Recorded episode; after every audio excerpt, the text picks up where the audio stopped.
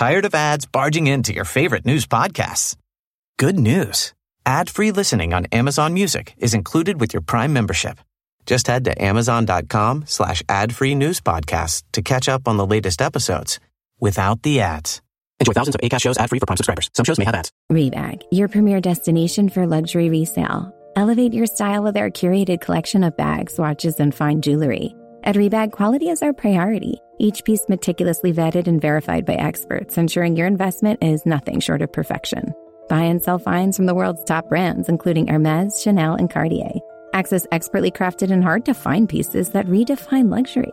Your next investment awaits at Rebag. Get 10% off your first purchase with code REBAG10. That's 10% off the luxury you deserve. Don't miss out. Head to Rebag.com and enter code REBAG10 at checkout. That's R E B A G 1 0. Want flexibility? Take yoga. Want flexibility with your health insurance? Check out United Healthcare Insurance Plans. Underwritten by Golden Rule Insurance Company, they offer flexible, budget friendly medical, dental, and vision coverage that may be right for you. More at uh1.com.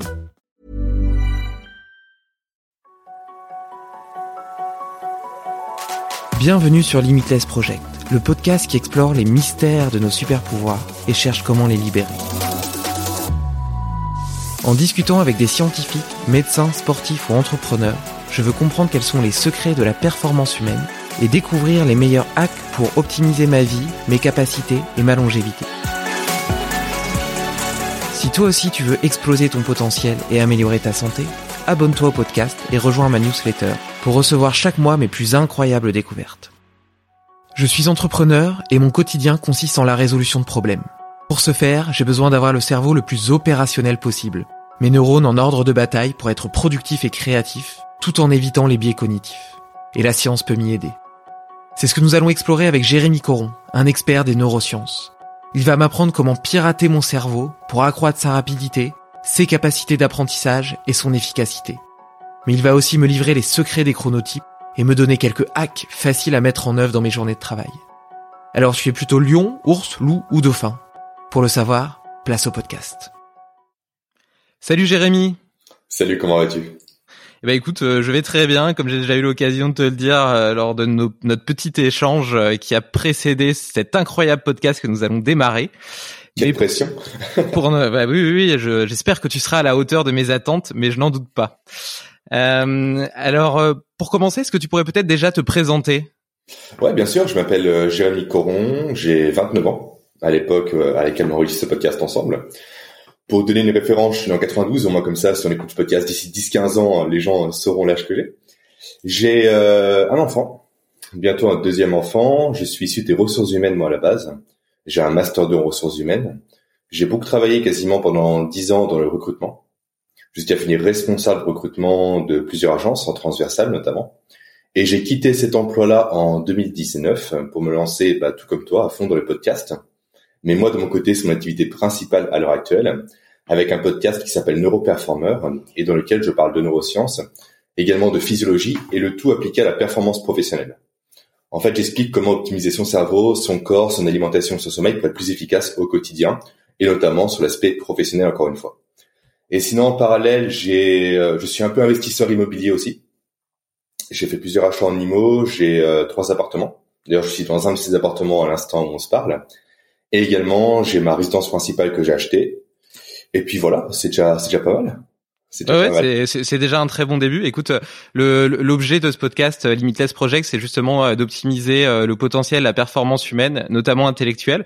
Et je suis sûr que dans cette dans cette perspective là, tu vas pouvoir tu vas pouvoir m'aider à trouver des petits hacks, des petites astuces qui vont métamorphoser et transformer mon quotidien. Du jour au lendemain. Du jour au lendemain. Et d'ailleurs, euh, on termine, on, en parlera à la fin un peu plus tard, mais euh, je suis moi aussi papa depuis depuis quatre mois d'une petite fille. Et, et si tu as des, des conseils pour soutenir son apprentissage, l'aider à développer justement ses capacités cognitives, etc., ça va ça va pas mal m'intéresser aussi. Donc, mais on, on, abordera ça peut-être plutôt en, fin en fin de podcast. Avec plaisir. pour commencer, est-ce qu'on pourrait peut-être parler un petit peu de PNL Est-ce que tu pourrais nous expliquer ce que c'est déjà la PNL Alors déjà, c'est n'est pas un groupe de musique, pour commencer, pour que les gens de quoi on parle. C'est la programmation neurolinguistique. Effectivement, j'ai fait de la PNL quand j'étais jeune. En fait, qu'est-ce que c'est? Grosso modo, c'est une forme de développement personnel, pour faire très simple, qui se base sur le fait de euh, briser un peu ses croyances limitantes en quelque sorte. le plus grand spécialiste là-dedans, c'est euh, Tony Robbins, que tu connais certainement, je pense, et qui fait notamment marcher ses stagiaires sur des braises en feu pour leur montrer le potentiel qu'elles ont. Donc effectivement, c'est une, euh, une, discipline à laquelle je me suis formé durant durant deux ans. J'ai un niveau praticien qui est un niveau 2 de mémoire sur 3 ou sur 4, je sais plus, peu importe.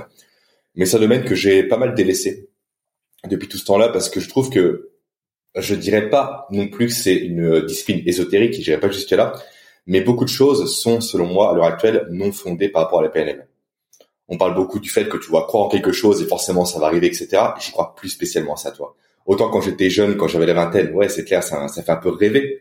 Mais à l'heure actuelle, avec le recul que j'ai, avec les connaissances neurosciences que j'ai actuellement, je me suis pas mal détaché de la PNL. Et aujourd'hui, je me suis plus recentré, du coup, sur le corps humain, sur le cerveau et sur le potentiel humain réellement des outils tangibles que sont la nutrition, que sont le sommeil ou encore l'activité physique, choses qui ne sont pas évoquées en PNL, où on est plus effectivement sur le côté mental de briser les croyances limitantes à 100%.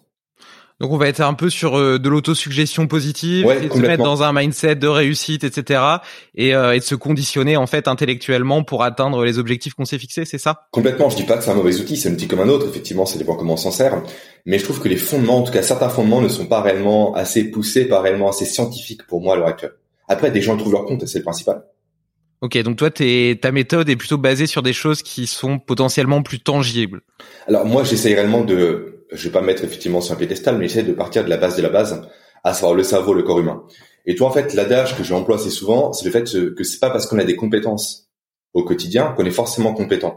Parce que si ton cerveau suit pas, si tu es fatigué, si tu manges mal, forcément, tu auras plus de mal à exploiter tes compétences. Donc, tu vas te limiter toi-même. Et donc, en bossant sur la base, savoir le cerveau, l'apprentissage, la mémorisation, etc., on peut réellement maximiser déjà ses facultés à apprendre des nouvelles compétences et en plus à les exprimer efficacement, tout en étant en meilleure santé, etc parce que beaucoup de bénéfices en découlent. Je t'ai entendu euh, deux fois citer euh, le fait de bien manger, la nutrition. Euh, normalement, la nutrition est quand même pas mal est quand même pas mal utilisée par les sportifs pour optimiser leur performance physique. On, on y pense peut-être moins pour les performances mentales, intellectuelles. tu penses qu'il y a un lien fort entre nutrition et productivité et entre le microbiote et le cerveau? Alors c'est pas c'est pas je pense, c'est sûr à 100%. D'ailleurs, j'ai quelques exemples à te donner. On pourra en parler pendant des heures et des heures. Hein. Bah parlons-en pendant des heures. pendant des heures, et bah soyons fous. Non mais typiquement, euh, exemple, euh, je vais donner deux exemples par rapport à ça. Le premier, c'est la myéline. Qu'est-ce que la myéline? En fait, c'est une gaine qui va, qui va entourer tes neurones dans le cerveau et qui va faire que le signal électrique dans ton cerveau va circuler plus ou moins rapidement. Et en plus, cette gaine également permet de protéger ton cerveau contre la dégénérescence, donc contre tout ce qui est maladie de type Alzheimer et Parkinson, des choses que personne ne veut avoir, je pense. À moins d'être un peu bizarre. Et donc, en fait, cette myéline, on l'a notamment par l'alimentation par l'absorption d'oméga 9. Et plus tu vas consommer d'oméga 9, notamment l'huile d'olive, en vraiment en tête de en tête de peau, plus tu vas développer cette myéline et plus ton cerveau sera rapide et donc plus tu auras des capacités cognitives assez élevées parce que tu vas raisonner plus vite, tu pourras apprendre plus vite et mémoriser plus rapidement. Ça c'est le premier point euh, assez important je pense et dont peu de personnes parlent, c'est la consommation de bons oméga 3 et oméga 9 pour la myéline. Quelle, euh, quelle, euh, quelle quantité, quelle posologie tu suggères? C'est propre à chaque individu, mais grosso modo, en fait, dans les, dans les acides gras, tu trois formes différentes, on va dire, pour simplifier les choses. Les oméga 3, les oméga 6 et les oméga 9. Et en fait, déjà, chose importante à avoir à l'esprit, c'est un ratio euh, euh, qui va être respecté entre oméga 3 et oméga 6. Sinon, ça crée un déséquilibre, ça crée de l'inflammation une perturbation au niveau du corps et du cerveau. Et en fait, à l'heure actuelle, avec les produits que nous mangeons, nous, actuellement, les produits transformés, on a un très gros déséquilibre. L'équilibre, logiquement, ça doit être un oméga 3 pour entre 4 et 5 oméga 6. Aujourd'hui, on est sur un ratio de 1 pour 50, ou 1 pour 40, ou 1 pour 30, ça dépend des études. Et donc ça, c'est qu'un véritable déséquilibre dans le cerveau qui a des conséquences négatives. Et donc pour ça, il faut réellement rééquilibrer son alimentation pour euh, justement réajuster un peu la balance en consommant au quotidien le plus d'oméga 3 possible. Pardon. Donc tout ce qui est par exemple euh, pardon, les noix, noix de cajou, tout ce qui est olagineux pour faire simple, tout ce qui est poisson gras aussi. Donc la sardine, le maquereau et le saumon dans une moindre mesure parce qu'il est un peu pollué lui malheureusement. Tout ce qui est également l'huile d'olive, là c'est pour les oméga 9 cette fois-ci. Donc dans tous les repas, je conseille moi une cuillère à soupe d'huile d'olive. C'est pas beaucoup, tu vois, mais c'est un petit geste à prendre au quotidien qui peut faire la différence. Consomme également des avocats. Bref, plein de produits gras. Aujourd'hui, on a beaucoup critiqué le gras, malheureusement, pour mettre en évidence le sucre et les bienfaits du sucre. Ça, c'est une question de lobby, mais bon, ça fait un peu complotiste, pourtant c'est la réalité. Le lobby du sucre est assez fort, il a réellement mis beaucoup d'argent pour faire du marketing pour le sucre au détriment du gras, alors qu'au final, le gras est essentiel pour le cerveau, pour la santé et pour les compétences cognitives. Et le sucre, à l'inverse, ne l'est pas du tout. Le sucre est même très mauvais pour la santé, notamment le sucre industriel. Je dis pas qu'il n'est pas nécessaire, mais il est très mauvais. Consommer des produits comme du pain, par exemple, c'est très mauvais pour le cerveau. Le sucre blanc, c'est pareil. Les bonbons, j'en parle pas. Les burgers, j'en parle pas, etc. Tous ces produits sont très mauvais. Pourtant, réellement, l'accent a été mis sur eux au détriment du gras qui était censé créer du cholestérol, alors que le corps produit son propre cholestérol de façon endogène et le cholestérol n'est pas si mauvais que ça au final. Ce que tu dis est assez cohérent même dans une logique de longévité puisqu'on a souvent euh, vanté les mérites euh, du régime méditerranéen et il a deux particularités. La première c'est de faire part belle euh, à l'huile d'olive et la mm. seconde c'est d'avoir une bonne consommation de poisson donc d'oméga 3 et potentiellement également une consommation de glucides peut-être assez faible ou plus faible avec également aussi des noix etc. Donc donc ça semble assez cohérent avec ce que tu dis donc potentiellement faire fonctionner le cerveau à plein régime on pourrait en même temps euh, prendre soin de sa santé et optimiser sa longévité. Complètement, puis éviter aussi les produits transformés, tout simplement. Tant qu'un produit n'est pas brut, il faut savoir qu'il n'est pas bon pour la santé. Après, il y a différentes mesures, bien évidemment. Pour ça, je vous renvoie euh, notamment sur la classification Nova. Je sais pas si tu connais cette classification-là. Pas du tout. En fait, c'est une classification qui a été élaborée par, euh, je crois que c'est euh, Bertou de mémoire. Je suis plus sûr à 100%. Ça, ça vérifié par rapport à ça. Et grosso modo, en fait, il y a, il y a quatre niveaux de transformation d'aliments. T'as l'aliment qui est brut, Typiquement une pomme, une pomme c'est brut. T'as un arbre, t'as une pomme, c'est un animal qui est naturel, un animal pardon, un aliment qui est naturel. Après t'as la compote de pommes qui elle va être moyennement transformée. Tout dépend si elle est maison, si elle est industrielle ou pas. Après t'as le jus de pomme. Là effectivement la pomme est broyée etc. Elle est filtrée, t'as plus de fibres, t'as plus rien. Du coup c'est très transformé. Et après t'as carrément le jus de pomme avec sucre ajouté, avec plein de trucs ajoutés, des colorants. Où là c'est encore pire toi. Et plus l'aliment va être transformé, moins il sera bon pour la santé de façon naturelle.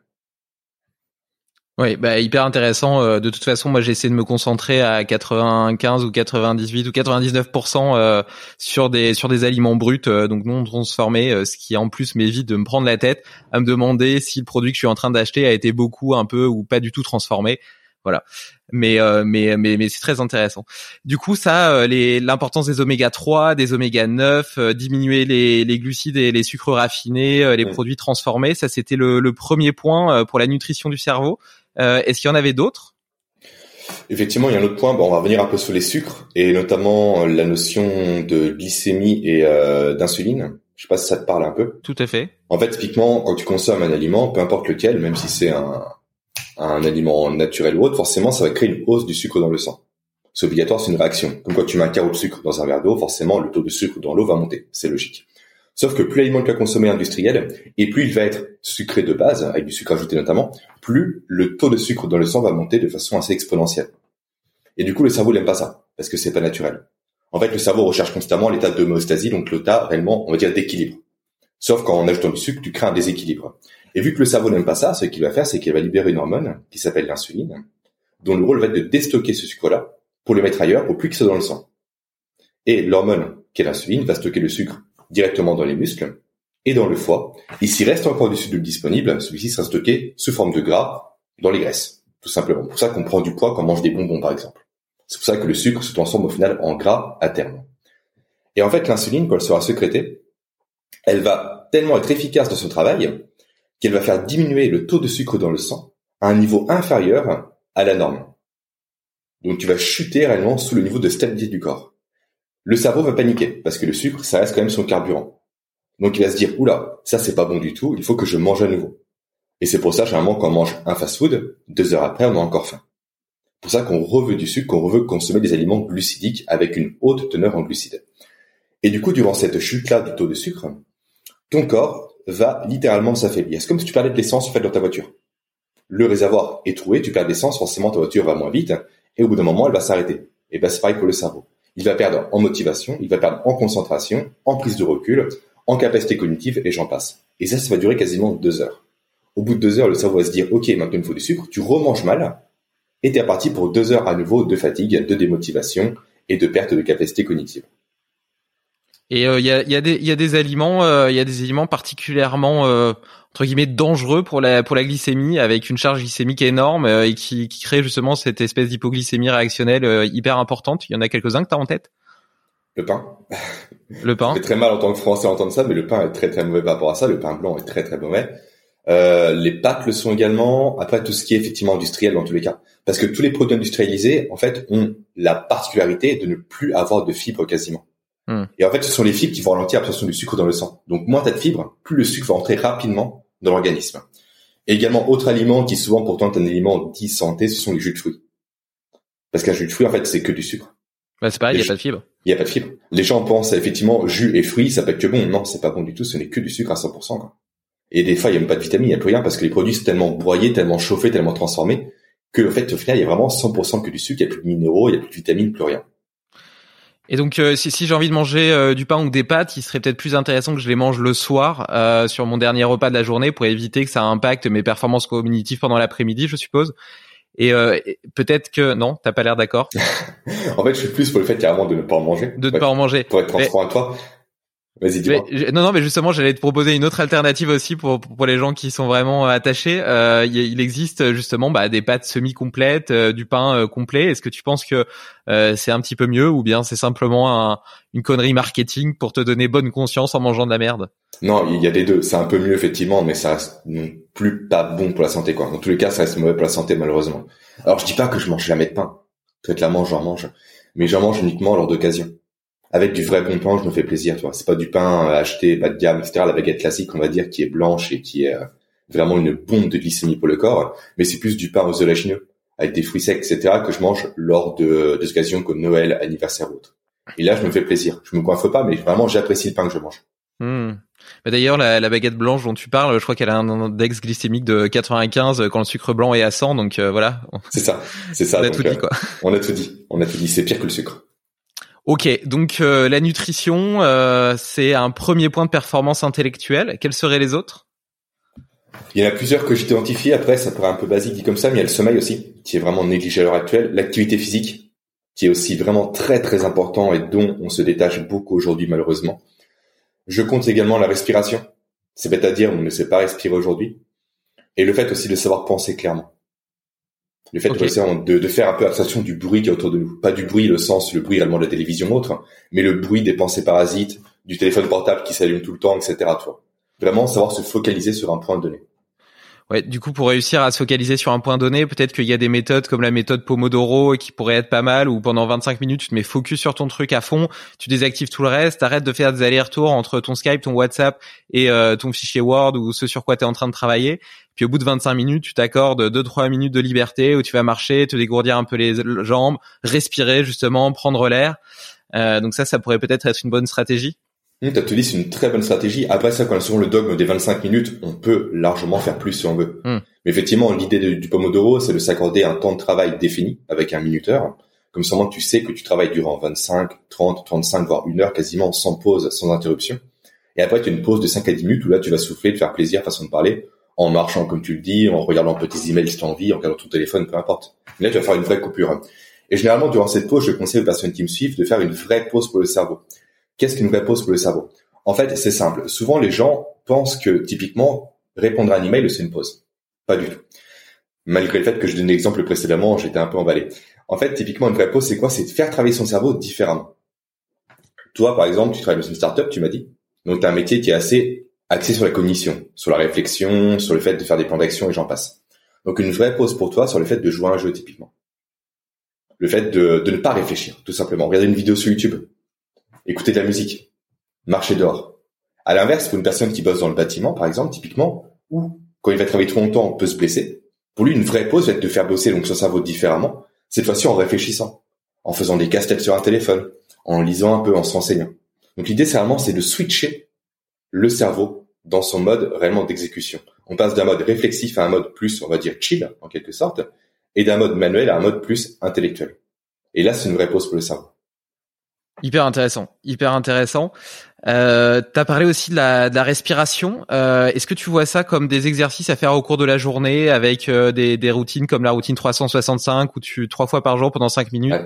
t'inspires pendant cinq secondes, t'expires pendant cinq secondes, ou peut-être des cycles de, de respiration Wim Hof, ou bien est-ce que c'est plutôt prendre conscience de sa respiration pendant le travail, tout au long de la journée, en essayant d'avoir peut-être une respiration plus profonde? Comment est-ce que tu vois ça? Alors, il y a de tout. Effectivement, tu as déjà les très bonnes bases. Parce que je vois, tu connais la cohérence cardiaque, tu connais Wim Hof, que je fais tous les matins d'ailleurs, et qui est assez, sympa à faire parce que c'est très bénéfique pour le corps. notamment en termes de production euh, d'adrénaline. On va expliquer rapidement aux auditeurs ce qu'est le with on off. En fait, c'est le fait d'hyperventiler. Tout simplement, on fait 30 inspirations, expirations assez rapides. Après, on fait une rétention à poumon vide, assez longue. Et après, une respiration, une, une rétention, pardon, à poumon plein. Dure 15 secondes on fait ça trois fois de suite. Ensuite, la cohérence cardiaque, tu l'as dit effectivement, c'est faire euh, pendant 5 minutes des inspirations durant 5 secondes et une expiration durant 5 secondes, ce qui va jouer sur le système nerveux parasympathique et donc stimuler la relaxation et la détente. Mais surtout, en fait, j'ai envie de partir de la base comme souvent, et la base pour moi, c'est déjà respirer par le nez. Parce que peu de personnes aujourd'hui respirent par le nez. Beaucoup de gens respirent par la bouche. Et tu vois, on, se voit parce qu'on est en visio, mais quand on respire par la bouche, forcément, on ose ses épaules. Toi, la respiration, elle vient du thorax, elle vient des clavicules. Or, quand on respire par le nez, naturellement, on va respirer du bas du ventre. Et ça, c'est très bon pour le corps. C'est très bon pour le corps pour deux raisons, pardon. Déjà, ça va favoriser la détente, parce qu'on va jouer à nouveau sur le système nerveux parasympathique. Et également, quand on respire par le nez, en fait, le nez, il faut savoir qu'il est designé pour respirer, contrairement à la bouche. Pourquoi? Parce que le nez possède des poils et du mucus, pour commencer, ce qui va filtrer les éléments qui vont rentrer dans ton nez. Donc tout ce qui est particules, tout ce qui est pollen ou autre, déjà, ça va être filtré par le nez. Donc déjà, tu as beaucoup moins de risques d'infection par la suite. Ensuite également, dans le nez, tu as ce qu'on appelle des MEA. M-E-A-T-S. En fait, c'est quoi? C'est des petits sillons qui sont dans ton nez. Et quand tu vas inspirer, l'air va tourbillonner dans ton nez. Elle va entrer au contact des parois nasales qui sont irriguées de sang et ça va chauffer l'air avant qu'elle rentre dans tes poumons. Et donc l'air qui va rentrer en toi sera parfaitement à la bonne température pour être utilisé par le corps humain. Donc tu vois, rien que ça, déjà respirer par le nez, c'est déjà très important au niveau de la santé. Et en plus, respirer par le nez va permettre de produire au niveau de l'organisme de l'oxyde nitrique, pardon. L'oxyde nitrique, qu'est-ce que c'est? C'est un, neurotransmetteur qui permet de créer une vasodilatation. Déjà au niveau des poumons, donc tu vas mieux pouvoir respirer, et également au niveau des veines, donc tu auras un meilleur transport des nutriments dans le corps, et au niveau du cerveau aussi. Donc pour moi, la base, c'est déjà ça, c'est respirer par le nez pour commencer, avant de penser à tout ce qui est méthode Buteyko, tout ce qui est méthode Wim Hof, ou encore méthode 365. Super intéressant. Alors, euh, je te fais juste une petite parenthèse là-dessus, et puis après, j'aimerais bien que tu me dises que c'est la méthode Bouteiko, parce que je la connais pas. Euh, mais donc sur le fait de respirer par le nez, euh, moi justement, euh, j'ai, j'ai, j'avais tendance à respirer par la bouche pendant la nuit, pendant mon sommeil. Ouais. Et, euh, et donc j'ai trouvé un petit hack qui est de me scotcher la bouche Yes. euh, pendant mon sommeil. Et bah figure-toi que ça m'a permis de réapprendre à respirer par le nez parce que forcément pendant que tu dors t'es pas conscient de ce que tu fais donc c'était difficile de le faire autrement. Et, euh, et depuis j'ai plus besoin de mon scotch parce que je suis habitué et en plus de ça euh, j'ai un sommeil profond, je me réveille beaucoup moins en fait euh, pendant la nuit. J'ai un sommeil profond qui est de bien meilleure qualité, je me réveille beaucoup moins, beaucoup moins de réveil nocturne. Et euh, donc je veux bien croire qu'au cours de la journée ça a aussi euh, ça a aussi le même type euh, le même type d'importance. Et, euh, et je trouve ça je trouve ça je trouve ça vraiment très intéressant. Ouais, ce que tu fais, ça s'appelle le Moth Tapping. Ah ça a même un nom. Ouais, ça même un nom, parce que tu n'es pas le seul à le faire. Je le fais aussi de temps en temps. Effectivement, par contre, il faut que je te prévienne son ou sa partenaire, parce que c'est assez bizarre, parce qu'on ne pourra pas non plus communiquer durant la nuit. Mais effectivement, ça permet durant 7 à 8 heures de sommeil d'avoir réellement un gros boost d'oxyde nitrique, et donc de partir de pompier dès le matin. Toi, tu l'as ressenti par toi-même de ce que tu dis. Oui oui le clairement. matin, t'es plus efficace, t'es plus en forme, t'es plus alerte, t'es plus éveillé. Tu te sens mieux, quoi. Et en plus, t'as pas la gorge qui est sèche et pâteuse. Exactement, exactement. Bah d'ailleurs, c'est grâce à cette euh, à cette euh, bouche sèche, etc., cette gorge sèche, et puis aussi le nez bouché le matin, que je me suis Oui. aperçu que je respirais par la bouche pendant la nuit, parce que je me réveillais justement, j'avais la bouche toute sèche, le nez bouché, donc là je me suis dit bon bah c'est clair. Euh, pourtant quand je m'endors, je respire par le nez, et donc c'est clair pendant la nuit, je respire par la bouche. Et Quant à ma partenaire, euh, elle, euh, elle elle est déjà habituée parce que je dors aussi avec euh, un masque pour euh, pour faire la Yes. pour, pour pour être totalement dans le noir et des bull case. Donc je suis un martien, tu vois. Vraiment c'est la totale. Heureusement, elle est avec moi depuis euh, depuis cinq ou six ans. Elle m'a fait un bébé, donc je pense qu'on a on a passé le stade de de, de d'être beau pendant la nuit, quoi. Complètement. Puis de toute façon, j'aurais dire, même pour bien dormir, des fois, il faut mieux dormir séparément. Ouais. C'est un peu bizarre ce que je dis. C'est très mal vu aujourd'hui, c'est pas conventionnel. Mais ma compagne et moi dormons très souvent séparément pour mieux dormir. En fait, les, gens font un focus la nuit pour être ensemble, donc on n'est pas ensemble la nuit, on dort.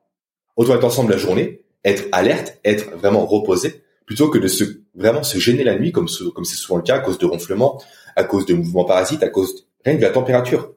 Toi, typiquement, moi, j'ai un métabolisme qui est assez élevé, j'ai tout le temps très chaud, je tiens très chaud à ma compagne la nuit. Elle ne supporte pas ça, donc on dort pas ensemble, et c'est largement mieux au final. C'est marrant ce que tu dis parce que j'ai exactement le même problème. Donc moi aussi j'ai souvent très chaud et elle euh, elle est beaucoup plus frileuse. Alors euh, du coup c'est un petit peu moi qui ai gagné ce combat parce qu'elle elle a plus facile à rajouter des couches que moi en enlever étant donné que je déjà tout nu. Et, euh, et donc souvent la nuit elle dort avec bah, en pyjama plus un peignoir et la couette parce que sinon elle a froid et et du coup et alors j'ai vu qu'il existait des des espèces de surmatelas avec un système de chauffage climatisation bizone. Et du coup toi tu peux chauffer ton côté et l'autre à côté euh, avoir du frais tu vois et bon bah ça, coûte 1000 balles. Et puis en plus il faut l'importer des États-Unis parce que je crois que c'est pas c'est pas vendu en France. Mais j'ai trouvé le concept euh, génial. Et en tout cas je, je, je suis tout à fait d'accord avec toi sur le fait que potentiellement c'est beaucoup mieux de dormir séparément. Encore faut-il en avoir la possibilité. Bien sûr. Mais euh, pendant un an un an et demi j'ai eu la chance d'avoir une villa avec une un lit qui faisait 2 mètres 2 mètres sur 2 mètres. Je crois que c'est le king size. Et du coup en fait t'es vachement éloigné de ta partenaire.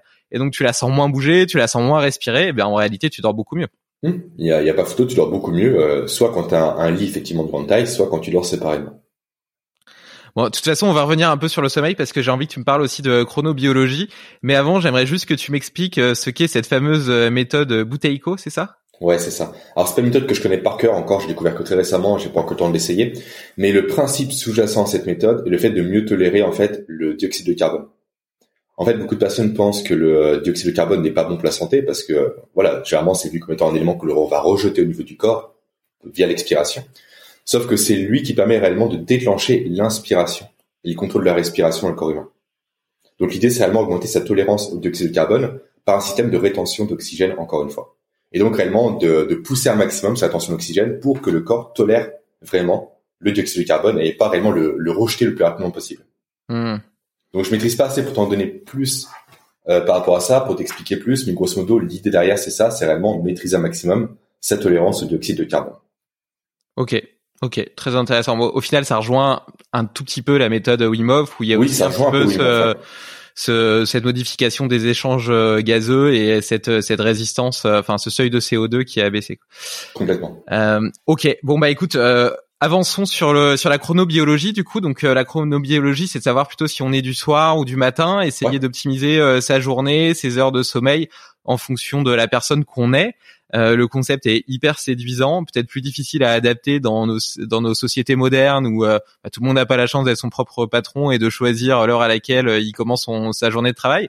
Mais malgré tout, je trouve ça hyper intéressant. Donc déjà, est-ce que tu peux nous expliquer un peu les, chronotypes euh, qui existent euh, et comment on fait pour savoir si on est plutôt de l'un ou de l'autre? Ouais, donc tu as, quatre chronotypes différents. Euh, bah déjà, qu'est-ce que la chronobiologie? Pour commencer, on va commencer par la base.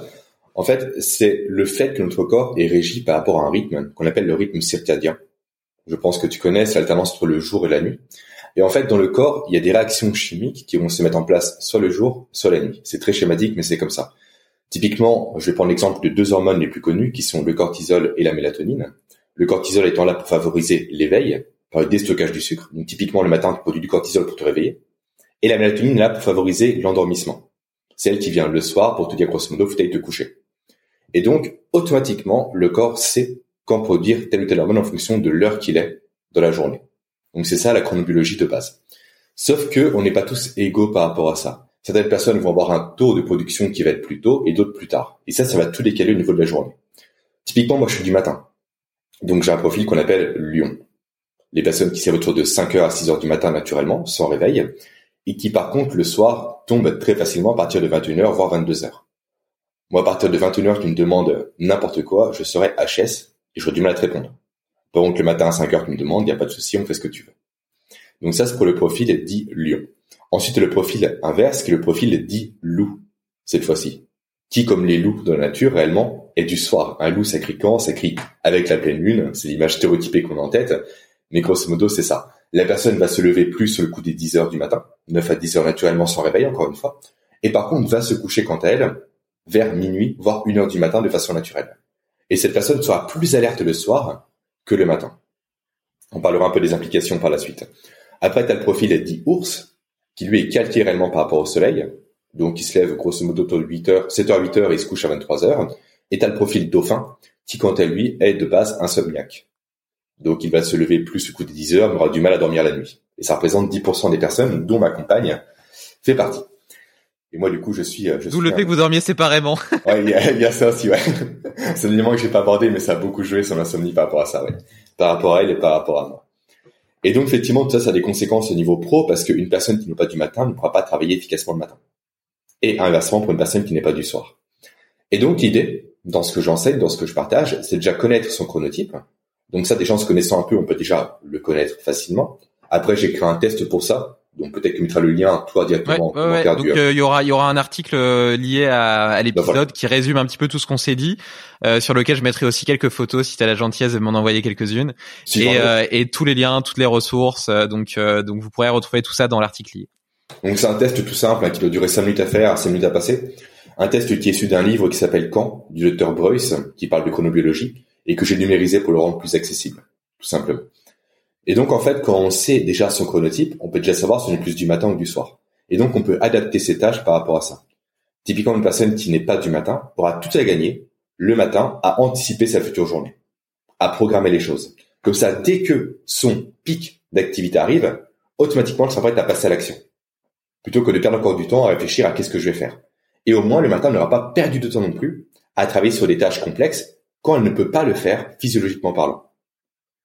Et du coup, après, je préconise bien évidemment l'inverse pour une personne qui est plus du matin et non pas du soir. Cette personne-là devra programmer un maximum sa journée la veille au soir pour être au taquet le matin dès que la journée commence. Et par contre, l'après-midi, c'est plus, alors j'irais pas dire détente non plus, mais on va plus travailler sur les tâches dites secondaires. Tout ce qui est administratif, tout ce qui est par exemple, je sais pas, compléter les tableaux, tout ce qui est de la relecture, faire des, euh, des réunions, etc. Des tâches qui vont pas réellement mobiliser les capacités cognitives, parce que la personne ne pourra pas le faire encore une fois au niveau biologique et physiologique. Hyper intéressant.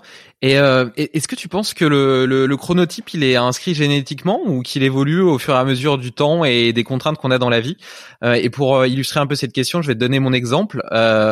Jusqu'à mes 25 ans, je pense que j'étais plutôt dans ta définition dans du chronotype loup puisque je me couchais vers 1 heure, 2 heures, je me levais peut-être vers 8 heures, 9 heures du matin. Et aujourd'hui, euh, je suis d'un chronotype complètement inverse qui est euh, le chronotype Lion, puisque je me lève à 6 heures du matin, 6 h 30 naturellement, donc euh, sans réveil.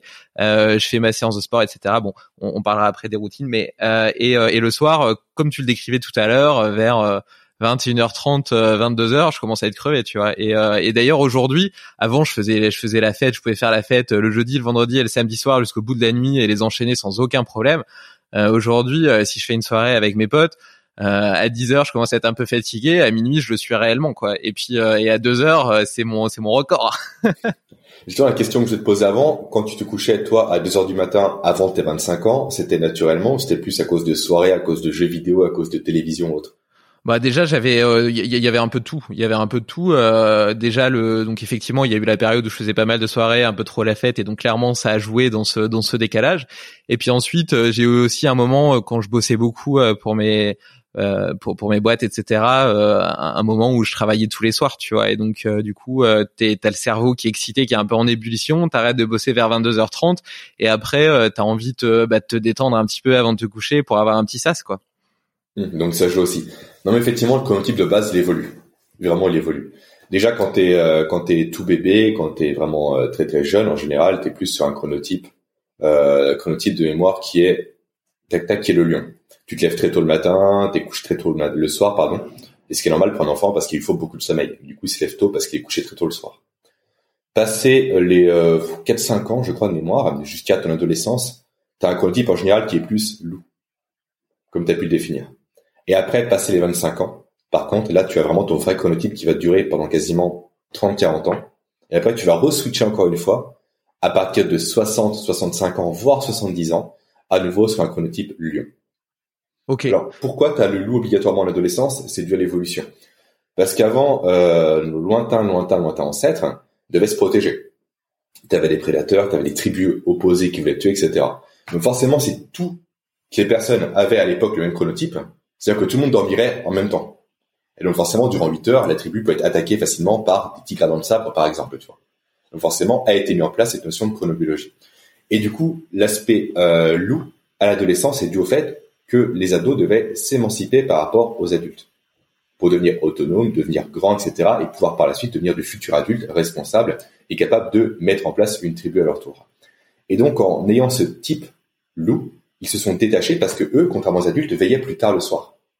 Et donc le soir, tout le monde dormait, à part les ados qui eux menaient leur vie et commençaient réellement à, se, à devenir autonomes et responsables grâce à grâce à ça, tout simplement. Super intéressant, super intéressant. Et d'ailleurs, je me, je me souviens aussi d'une particularité, c'est qu'avant, je buvais euh, euh, probablement du vin, etc. le soir, euh, enfin pas probablement, tout court même. Et, euh, et, euh, et l'alcool est une forme d'excitant quand même, donc donc ça, ça, ça décalait aussi potentiellement mmh. mes, mes heures de coucher, ce qui est plus le cas aujourd'hui. donc je pense qu'effectivement mon, mon chronotype s'exprime mieux aujourd'hui maintenant que j'ai une un rythme de vie beaucoup plus sain, beaucoup mieux organisé, avec des routines, une rigueur qui est beaucoup plus importante et en plus qui est reproductible tous les jours oui. qu'avant où, c'était euh, c'était c'était assez décousu. Euh, T'as parlé des, des, des, hormones, euh, du cortisol, de la mélatonine notamment. Euh, Peut-être que je, je, je sais pas si, si euh, on peut aborder le sujet de la lumière, si tu es à l'aise avec ça. Euh, donc notamment euh, par rapport à ça, il y a plusieurs. Il y a, je vais te balancer quelques mots comme ça, puis après tu les reconstitueras dans, dans ta réponse. Euh, donc on dit notamment de s'exposer au soleil du matin, ou alors euh, d'utiliser une lampe de luminothérapie.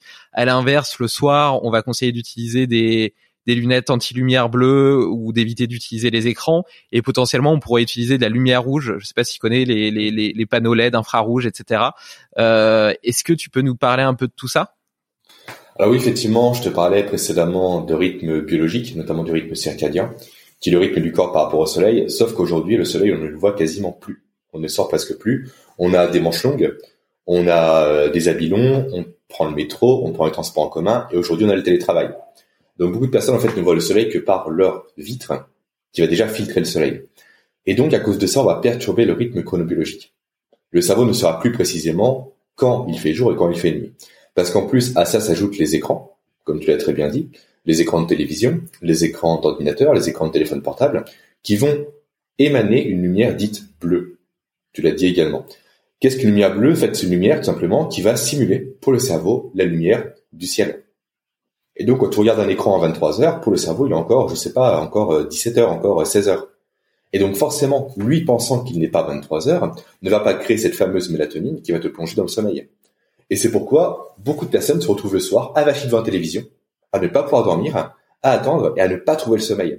Et encore pire, un écran bleu en général va diminuer, je crois, de 70% la production de mélatonine, de mémoire encore une fois. Et ça, ça va aussi avoir une incidence directe sur la qualité de ton sommeil. Donc de une, tu vas te coucher plus tard, donc tu vas te dérégler, tu vas manquer de sommeil, et de deux, ton sommeil, ce ne sera pas de qualité également. Et quand, quand on sait que le sommeil a un rôle très important dans la mémorisation, de l'apprentissage, de la reconstruction des tissus, c'est extrêmement délétère. Et c'est pour ça effectivement qu'il y a des, euh, des pare-feux façon de parler, tels que la tels que les lunettes jaunes pour filtrer les UV euh, bleus, tels que les lumières rouges également, que je connais pas. Je connais que de nom mais je n'ai jamais essayé. Et tels que des applications sur téléphone ou sur euh, ordinateur pour diminuer naturellement la luminosité de l'écran quand le soir approche. Et c'est très important d'avoir ça. Et euh, les panneaux de luminothérapie à utiliser le matin euh, que tu peux poser sur ton ordinateur, euh, sur ton bureau, pardon, à côté de ton ordinateur, qui est censé simuler un peu le, les 10 000 lux du soleil et de, de te booster justement. Qu'est-ce que tu en penses? Alors, Je pense que ça peut être efficace. J'ai jamais creusé le sujet, mais dans quelle mesure, par contre, ça aide le corps à produire de la vitamine D Je sais pas, parce que la vitamine D est censée être produite à partir des rayons du soleil. Mmh. Là c'était plus pour euh, c'était plus pour euh, pour le côté énergisant, euh, peut-être justement essayer de régler ces, ces, rythmes, rythmes circadiens, euh, stimuler la production de cortisol peut-être le matin. Et oui, la, la le, problème de la vitamine D, je pense que de toute façon, si on s'expose pas suffisamment au soleil, il faut forcément se complémenter, non? Complètement, complètement. On n'a pas le choix de passer par la complémentation, même quand on s'expose. J'ai envie de dire, malheureusement, on est tellement couvert aujourd'hui, à moins de passer vraiment 10 minutes tous les jours dehors, bras nus et tête nue, et le faire consciemment et volontairement c'est compliqué d'avoir son quota de vitamine D. Très compliqué. Je refais un petit saut du coup dans le dans le dans dans le sur le sujet nutrition, euh, pour pour rapidement parler des compléments, puisque du coup on évoque la vitamine D, donc tu, tu conseilles potentiellement la supplémentation en vitamine D, notamment l'hiver, ou en tout cas quand on quand on estime ne pas être suffisamment exposé, euh, avoir suffisamment de peau exposée au soleil. Ou quand Est-ce qu'il y a euh, qu'on a une peau si foncée. Ok, d'accord. Quand on a une peau... on va être euh, donc euh, noir, effectivement, quand on va être black, plus on aura du mal à synthétiser la vitamine D. Ce qui est normal parce que eux vivaient à l'origine au soleil toute l'année. Toute la journée. forcément, le corps, eux, s'est mis, bah, s'est mis, a mis des protections pour pas être vraiment surcharge et pour ne pas trop craindre le soleil. Donc la peau des personnes black a plus de mal à synthétiser la vitamine D que les personnes qui sont blanches de base. Et donc il y a d'autres suppléments que tu conseillerais, donc peut-être potentiellement des oméga 3 si on mange pas suffisamment de, de poissons gras? Yes, hmm, super important les oméga 3 pour l'équilibre oméga 3 oméga 6 comme on l'a évoqué au début du podcast, ouais. Et aussi presque les vitamines de façon naturelle parce que les aliments que nous mangeons actuellement sont très pauvres en vitamines. Déjà, on mange beaucoup moins de fruits et de légumes qu'avant. J'ai plus les chiffres en tête, mais c'est faramineux euh, la chute qu'il y a eu euh, en quelques années. Et en plus, ces aliments que nous mangeons nous actuellement, on fait généralement dix fois le tour du monde et ne sont plus du tout euh, vraiment riches en vitamines et en minéraux. Donc je recommande également des vitamines et des minéraux quasiment au quotidien malheureusement. Ok. Ok. Euh, le, le, dernier point pour avoir un cerveau en pleine forme et euh, en pleine euh, en pleine possession de ses capacités, c'était le sport. Euh, ça pourrait presque être anti-intuitif parce que après une séance, en général, t'es crevé. du coup, dans quelle mesure est-ce que ça peut améliorer tes capacités cognitives? En fait, il faut savoir, en tout cas, c'est une théorie qui est vraiment mise en avant actuellement, que le cerveau humain s'est beaucoup développé au contact de l'activité physique. En fait, l'homme, à une époque, s'est mis sur ses deux jambes, arrêté le quatre pattes pour passer à deux pattes, et a été corrélé à ça le fait que l'homme a dû chasser pour survivre. Parce que en même temps que la position bipède, euh, la Terre a connu une baisse de température, donc une raréfaction de la nourriture, notamment au niveau des baies et des tubercules. Et donc l'homme a dû commencer à chasser pour survivre, à la fois pour se nourrir des aliments, donc euh, la viande des animaux, et également pour se vêtir des peaux des animaux morts. Et donc forcément, quand tu introduis la chasse à un peuple qui à l'origine faisait uniquement de la cueillette, s'ajoutent de nombreuses fonctions cognitives pour justement pouvoir chasser. Typiquement la communication, le repérage spatial, le fait de travailler en groupe, de prendre des décisions et j'en passe. Et tout ça dans une activité de mouvement. Parce que tu chasses pas généralement étant ainsi. À l'époque, les gars, ils avaient des, euh, des euh, quoi, ils avaient des, des silex, ils avaient des lances. Ils n'avaient pas de lance-roquettes. Hein. Donc, ils devaient courir après les bêtes pour les fatiguer, etc., se coordonner. Et donc, réellement, il y a eu cette corrélation en même temps entre l'activité physique et le développement du cerveau, qui fait qu'aujourd'hui, réellement, le cerveau a besoin de sport et d'activité pour continuer à se développer. Et l'exemple le plus flagrant par rapport à ça, quand tu fais du sport, notamment du sport à haute intensité, notamment le HIT, que tu vas connaître, je pense, donc réellement faire des intensités très très élevées durant quelques secondes, puis un peu de repos, puis recommencer ça plusieurs fois, tu vas générer au niveau du cerveau de la BDNF. Alors qu'est-ce que la BDNF C'est une protéine qui permet de créer de nouveaux neurones dans le cerveau. Et donc rien qu'à partir de ça, tu vas pouvoir, toi, préserver ton cerveau des maladies neurodégénératives, que sont Alzheimer et Parkinson, encore une fois, tout en développant tes capacités cognitives. Parce que plus tu as de neurones, plus tu crées de chemins neuronaux, plus tu vas mémoriser des informations, mieux tu vas apprendre, et j'en passe. Donc quoi, le sport est essentiel aujourd'hui. Et en plus, on reste aujourd'hui malheureusement beaucoup trop assis. Encore plus c'est le télétravail, parce que les gens, le matin, se lèvent, ils sont allongés durant 8 heures, après ils s'assoivent pour petit déjeuner, ils s'assoivent pour travailler, après ils mangent à nouveau assis, ils rebossent assis, ils vont sur le canapé, ils s'allongent. C'est triste à dire, mais aujourd'hui, on passe 90% de notre temps assis, et le corps n'est pas fait pour ça. Le corps est fait de base pour être en mouvement toute la journée et pour se reposer le soir. Donc, fatalement, ça va créer des conséquences, notamment des troubles euh, musculosquelettiques, notamment au niveau du dos, des épaules. Toi, quand t'es assis, t'as tes épaules vers l'avant. Ça, c'est pas bon. Tes trapèzes sont serrés. Tu mmh. respires par le haut du corps et non pas par le ventre. Et tout ça est très mauvais. Et également, ça va créer une augmentation des risques de tout ce qui est euh, maladie cardiovasculaire. Super intéressant. Et justement, euh, enfin, je suis tout à fait d'accord avec toi, notamment euh, sur euh, sur le les dangers de la position assise et, et l'importance de rajouter du mouvement tout au long de la journée. dans dans cette logique de d'améliorer justement le le, le, le, fonctionnement du cerveau. Tu, tu, tu, parlais notamment du HIIT, des sports à forte intensité. Donc, il serait meilleur que les sports d'endurance. Est-ce que tu as des sports comme ça qui seraient qui, qui auraient un impact plus plus important euh, sur les capacités cognitives Le HIT effectivement favorise notamment ce que je t'ai dit, la production de BDNF. Parce que encore une fois, le corps est fait pour vivre un peu dans les extrêmes, le repos et l'intensité. À l'époque, nos ancêtres ne faisaient pas de l'endurance pour faire de l'endurance, toi.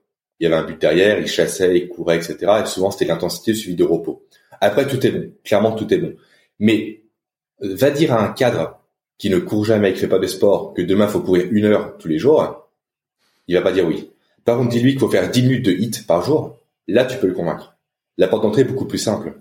Et en plus, euh, plutôt que de faire de l'activité réellement cardio pour le cardio, je dis pas que c'est pas intéressant, ça l'est, mais autant convaincre les personnes non sportives déjà de bouger plus au quotidien, de prendre l'escalier à la place de l'ascenseur, de mettre l'imprimante loin du bureau. Toi, plein de choses simples, de téléphoner en marchant. Plein de petites choses qui au quotidien vont se cumuler et vont faire que tu vas bouger, plutôt que de se dire encore une fois, va courir pendant une heure. Les gens ont plus de mal avec ça. Donc mmh. le hit qui prend 10 minutes, combiné au fait de faire un peu de marche, de prendre l'escalier, de faire du vélo, ça passera beaucoup mieux en termes de discours pour les personnes et les effets seront réellement présents également. Ouais, voilà, l'idée c'est c'est pas forcément d'essayer d'en rajouter plus sur des emplois du temps déjà hyper chargés, c'est plutôt d'essayer de modifier notre façon de vivre notre quotidien, nos journées. Par exemple, le matin pour aller au boulot, euh, prendre le vélo, voilà, tu parlais d'une petite séance de 10 minutes de hit euh, en début de journée ou en fin de journée. Euh, moi, par exemple, un truc tout con, mais j'ai un étage dans, dans, le bâtiment où j'ai mes bureaux. Et quand je dois aller aux toilettes, plutôt que d'aller aux toilettes de mon étage, je vais à l'étage du dessous. Du coup, ça me fait descendre et remonter les escaliers au moins une fois, ben, une dizaine de fois par jour. en plus des pauses que je fais du coup toutes les demi-heures à la fin de mes sessions Pomodoro, je vais toujours marcher un peu, faire quelques étirements, un peu de mobilité. ça aère l'esprit, ça aère le, le, cerveau, ça permet de bouger. Et puis euh, et puis j'ai la chance d'avoir un chien adorable que je suis obligé d'aller promener euh, tous les jours. Donc euh, c'est on choisit ses contraintes et c'est une très belle contrainte. Et d'ailleurs justement je te parlais tout à l'heure du fait que j'avais eu un moment une, une villa avec un grand jardin et du coup j'étais plus obligé de le promener. Et, euh, et ben j'ai arrêté de le promener, donc j'ai arrêté de marcher et ça m'a ça m'a beaucoup manqué. C'est un temps avec moi-même qui me fait beaucoup de bien, pendant lequel j'écoute justement des podcasts. Parfois je réfléchis, je trouve des solutions à des problèmes euh, et, euh, et c'est c'est vraiment salvateur. Euh, et donc maintenant, euh, maintenant, je, je, je, fais religieusement ma petite marche euh, du matin et du soir avec mon petit bulldog français. Super. Idéalement après les repas, c'est encore mieux.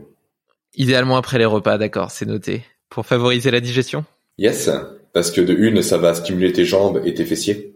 Donc les, les muscles seront plus réceptifs à l'insuline, donc tu vas moins faire de pics d'insuline comme on l'a déjà dit. Et également, si tu marches après ton repas en respirant bien par le nez, tu vas stimuler directement ta digestion. Pourquoi? Parce que euh, l'intestin grêle est relié au niveau du diaphragme par un muscle qui s'appelle le muscle de Tertz, je crois de mémoire. Je lis sa mémoire encore une fois. Et en fait, étant relié, quand tu respires par le nez, ça va créer un effet de pompe au niveau du diaphragme, ce qui va abaisser tranquillement à plusieurs reprises ton tube digestif et donc ça va faire progresser plus rapidement tes aliments dans l'estomac. Très intéressant, je savais pas. Euh, bon, alors maintenant, en théorie, j'ai un cerveau qui est euh, en capacité de fonctionner au maximum de son potentiel. Euh, J'aimerais l'utiliser euh, pour apprendre euh, une langue étrangère, au hasard l'anglais. Est-ce que tu as des, des, conseils, des petits hacks qui pourraient améliorer mes capacités de mémorisation et me permettre en, en un an de devenir presque bilingue? Alors, petit hack, je dirais déjà bien dormir pour commencer, parce que l'apprentissage passe majoritairement par le sommeil pour commencer. Et après, euh, franchement, le mieux du mieux, bien sûr, c'est partir à l'étranger et se forcer réellement à parler anglais. Mais ça, une chose qui est très bien, c'est travailler par tout ce qui est répétition pardon espacée. En fait, on a, il y a un professeur, euh, j'ai plus son nom en tête, peu importe, qui a mis ça en évidence, comme quoi la mémoire est faite pour être réactivée très régulièrement. Typiquement, on l'a tous vécu à l'école. On apprend un contrôle, on apprend par cœur de chez par cœur, 24 heures après, on s'en souvient plus.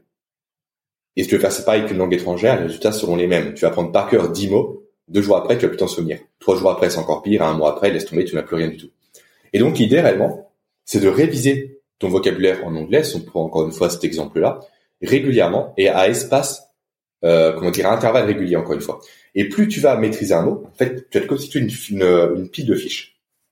Dans chaque fiche, tu vas mettre sur un côté de la carte le mot français et l'équivalent en anglais de l'autre côté.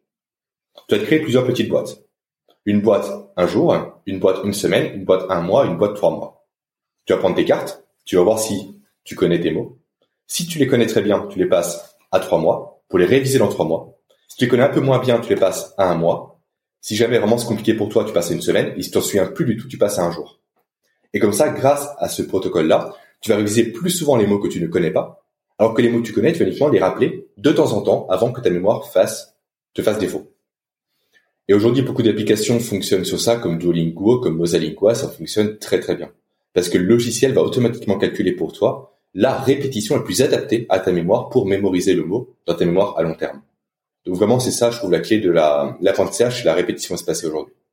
Ouais, le, le, le, cerveau, de toute façon, essaie toujours euh, de de choisir la meilleure option en fonction de, tes besoins. Tu te rends compte qu'il a une mémoire vachement sélective pour les choses, euh, les choses qui, ont une importance pour toi en général. Tu t'en souviens bien, les détails tu t'en souviens jamais. Euh, voilà, on est on est toujours vachement sélectif. D'ailleurs, tu peux même faire un parallèle avec euh, avec le corps humain et, et la mobilité.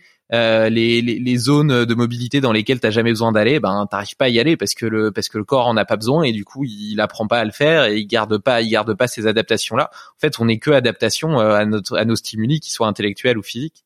Hum, tout ce que tu n'utilises pas, tu le perds. Ok. C'est-à-dire, hein, mais tu le perds.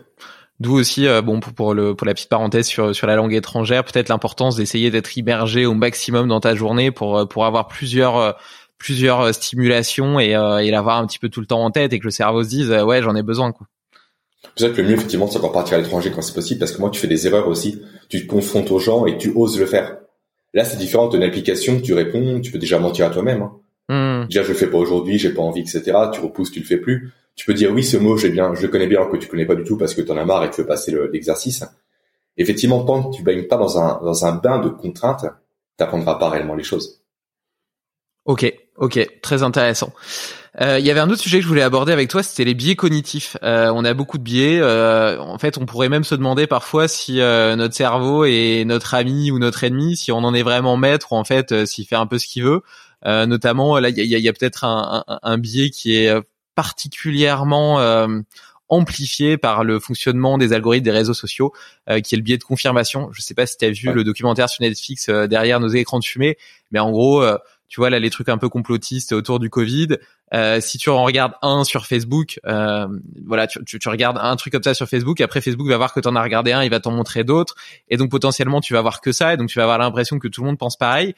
Et après tu liras quelque chose de, de différent, et en fait euh, t'occultes complètement les choses qui abondent pas dans, dans, dans l'idée que tu t'es faite et par contre tu, tu prends en compte toutes celles qui abondent dans la tienne et donc en fait c'est complètement il euh, y a rien d'objectif là-dedans tu prends que ce qui t'arrange et puis t'éloignes tout ce qui t'arrange pas. Et donc ce, ce biais de confirmation et là je le prenais par rapport au, au complotisme etc mais en fait on, on, on l'a pour on l'a pour tout euh, même pour nos projets de vie etc euh, je sais pas si tu fais un business plan ou un plan euh, pour ta boîte et puis que ça se passe pas tout à fait euh, comme tu veux, bah tu vas potentiellement t'attacher plus aux signaux qui vont montrer que ça va aller qu'aux, signaux qui devraient t'alerter du fait que ça va pas. voilà, on a, un petit peu tout ce biais-là. Il y en a d'autres aussi dont j'aimerais qu'on parle. mais voilà, mais qu'est-ce que tu peux nous en dire et comment est-ce qu'on peut s'en protéger? Alors déjà, le biais de confirmation est très important et très intéressant parce qu'effectivement, tu vas uniquement chercher ce qui confirme tes propos, comme tu l'as très bien dit. Et ça, c'est lié directement aux besoins de survie du cerveau. En fait, le cerveau, il a un seul besoin, c'est la survie. Il cherche uniquement la survie. tout ce qu'il va faire au quotidien, c'est pour t'aider à survivre, ni plus ni moins. Et grosso modo, quand tu vas chercher à confirmer des idées que tu as déjà en tête, tu vas maximiser tes chances de survie. Parce qu'en fait, te remettre en cause, te remettre en question, c'est plus compliqué pour le cerveau. Tu as tellement investi d'énergie de base dans un projet, par exemple, tu parles d'un projet qui est un business plan, tu as tellement investi ton temps, ton énergie tu as mis toutes tes ressources dedans, et revenir en arrière, justement, ça diminue tes chances de survie au niveau du cerveau. En tout cas, c'était perçu comme ça à l'époque mais forcément on a hérité du cerveau de nos ancêtres. Et justement, les biais cognitifs ont tous ce point commun-là, qu'ils sont un héritage évolutif. En fait, Daniel Kahneman en a très bien parlé dans son livre qui s'appelle Système 1, Système 2. On a deux systèmes de la pensée. Un système qui est très rapide, un système qui est lent et réflexif. Et du coup, le système rapide est ce système réellement de l'automatisation. Tu poses une question, tu réponds cash. Tu as une action à faire, tu la fais cash sans réfléchir. Et ça, ça a permis à nos ancêtres, durant des millions et des millions d'années, de survivre. T'as un tigre qui te fait face, t'as pas le temps de réfléchir. Soit tu combats, soit tu pars.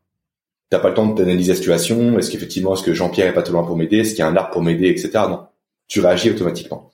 Sauf que ce mode-là était très pratique quand on n'avait pas des télévisions, quand on n'avait pas Internet, quand on n'avait pas un patron, quand on n'avait pas une vie réellement comme on a aujourd'hui. Une vie qui demande de la réflexion. Parce que le cerveau de base, il a pas envie de réfléchir. Réfléchir, ça veut dire quoi? Ça veut dire mettre de l'énergie à disposition d'une tâche. Sauf que l'énergie, le cerveau veut la garder pour lui, pour survivre. Donc le souci en fait de ces biais, c'est que ces biais fonctionnent automatiquement sur le fait que tu vas apporter une réponse rapide à un élément. Donc typiquement de confirmation, ok, j'occulte ce qui va pas, parce que il faut que je réfléchisse, il faut que je pense, il faut que je me pose, ça me demandait beaucoup d'énergie. Mon cerveau ne veut pas. Par contre, tout ce qui abonde dans mon sens, ok, c'est bon, c'est validé, je le prends automatiquement, pas besoin de réfléchir, c'est sûr que c'est bon. Et donc réellement, c'est deux systèmes de la pensée là qui fait qu'on est sujet aujourd'hui à des biais cognitifs le système rapide qui va te dire grosso modo, je réponds automatiquement pour me débarrasser et pour conserver mon énergie, et le système lent te dit, là, faut que je me pose, il faut que je réfléchisse. Bref, maintenant, j'ai pas envie, du coup, allez, on prend ce qui vient et ça va très bien. Donc, l'idée réellement pour se prévenir des biais, c'est prendre du recul. C'est clairement pas évident, mais typiquement, tu, euh, ton plan va pas pour le business plan. Tu te poses pas aujourd'hui, tu te poses demain, toi. Déjà avec plus de recul, moins la tâche émotionnelle qui va derrière. Tu demandes conseil à quelqu'un d'autre, une personne qui n'est pas impliquée émotionnellement dedans une personne qui n'a pas réellement sa vie en jeu par rapport à ça. La vie en jeu, c'est un peu fort comme terme, mais c'est comme ça que résonne le cerveau. Toi, si tu prends, par exemple, typiquement, c'est souvent arrivé. En tout cas, ça arrive à beaucoup de personnes. Une personne te dit, OK, je suis bien avec cette personne, c'est l'amour de ma vie, elle est très bien. Tout le monde le sait que ça va pas. À part toi. Parce que tu veux te confirmer que c'est bon. T'as investi beaucoup de temps dans ta relation, beaucoup d'énergie, t'as acheté une maison avec cette personne. Forcément, si tu reviens en arrière, tu perds tout. Mais t'es pas heureux. Alors que tes potes le voient parfaitement bien. Personne comprend tes choix, mais toi, quand t'es dans la situation, tu peux pas le voir parce que ton cerveau occulte ça. Alors que les autres ont le recul, eux peuvent voir que ça va pas, tu vois. Donc souvent, faire appel à quelqu'un d'autre est une très bonne stratégie pour limiter un biais cognitif. Il faut encore une fois, il faut y penser. Ok, donc euh, l'écoute au final, l'écoute de l'autre, l'interaction avec l'autre est l'une des l'un des meilleurs filtres pour essayer de, de décoder euh, notre cerveau et, d'être d'être plus objectif. Est-ce que tu peux tu peux nous citer d'autres d'autres biais qui pourraient qui pourraient nous nous nous, assaillir? Le biais d'ancrage, par exemple, que tu dois connaître, je pense, qui est le fait. Ah, plutôt, je vais donner un exemple personnel. En fait, quand on va acheter quelque chose, généralement, on n'a aucune, idée du prix que ça va coûter. Toi, je te montre un verre, tu peux pas savoir si c'est 5, 10, 15, 20 euros. Par contre, si à côté, je te mets un autre verre à 10 euros, celui-là, je te le mets à 20 euros, un troisième à 30 euros, automatiquement, tu vas déjà avoir plus de références pour savoir quel verre vaut quel prix et du coup, quelle est la qualité de chaque verre. Et donc, grosso modo, l'ancrage, c'est quoi? C'est le fait de se référer à un prix de base pour déterminer d'autres prix en parallèle. Et ça, je m'en suis beaucoup servi, moi, en, négociation en immobilier, parce que j'ai plusieurs biens, comme je te l'ai dit. Et souvent, les vendeurs mettent un bien à un prix qui n'est jamais le bon. C'est le prix qui les arrange, mais souvent il est au-dessus du marché. Moi, plutôt que négocier par rapport à leur propre prix, ce qui créerait un ancrage dans mon cerveau en me disant, OK, l'appartement vaut 100 000 euros. Moi, je me dis de base, je fais une offre vraiment indécente. Comme ça, c'est eux qui vont avoir mon propre ancrage. Donc, l'appartement est à 100 000 euros, je le propose à 60. Du coup, le mec, jamais va négocier à 90, non? Parce que c'était son ancien ancrage à lui. Le mien, c'est 60. Du coup, peut-être qu'il va monter à 80. Peut-être à 70. Mais du coup, en partant de la nouvelle base, forcément, je serai plus à même de négocier facilement en ma faveur qu'en la sienne. Et ça, beaucoup de journaux aussi l'ont mis en place. Typiquement, on voit souvent trois offres sur les sites avec les journaux. Une offre, par exemple, à 6 euros, t'as que le format papier. Une offre à 13 euros, t'as uniquement le numérique. Et 13 euros également, t'as numérique plus papier. Du coup, t'as deux fois le même prix. Tu te dis, OK, c'est super avantageux parce qu'il y a un ancrage par rapport à ce prix-là. Donc, je hmm. prends l'offre à 13 euros. c'est vraiment, créer un, bah, un point d'ancrage, comme son nom l'indique, par rapport à un prix que toi, tu vas fixer, que tu vas donner. Voilà ce qu'est le, le biais d'ancrage. Ok, hyper, hyper, hyper intéressant. Il faut vraiment attention par rapport à ce prix-là, à ce biais-là, parce que dès qu'on va chercher de vendre quelque chose, c'est un. Les soldes, c'est un ancrage. Tandis typiquement, ce produit était à 80 euros, maintenant il est à 70. Le prix, si tu dis, ok, je gagne 10 euros, tu vois, c'est. Bah, D'ailleurs, t'as des t'as des t'as des des pure players comme on les appelle euh, qui ont basé tout leur business model euh, là-dessus. Euh, pour citer personne, euh, VP par exemple, euh, ils te faisaient des ils te faisaient des ventes privées avec des trucs à moins 50%. T'avais l'impression de faire une économie une économie de 200 balles ou 300 balles, alors qu'en réalité, euh, il a il, il, était au même prix sur sur le site du du fabricant, tu vois. Et mais t'as l'ancrage encore une fois. T'as l'ancrage d'un prix qui est beaucoup plus élevé et du coup t'as l'impression de faire une bonne affaire.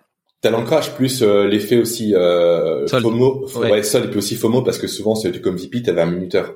Ouais, ouais, c'est vrai. que soit t'as plus que X quantité disponible, soit t'as plus que 24 heures pour l'avoir. Du coup, tu veux pas le louper, et tu le prends.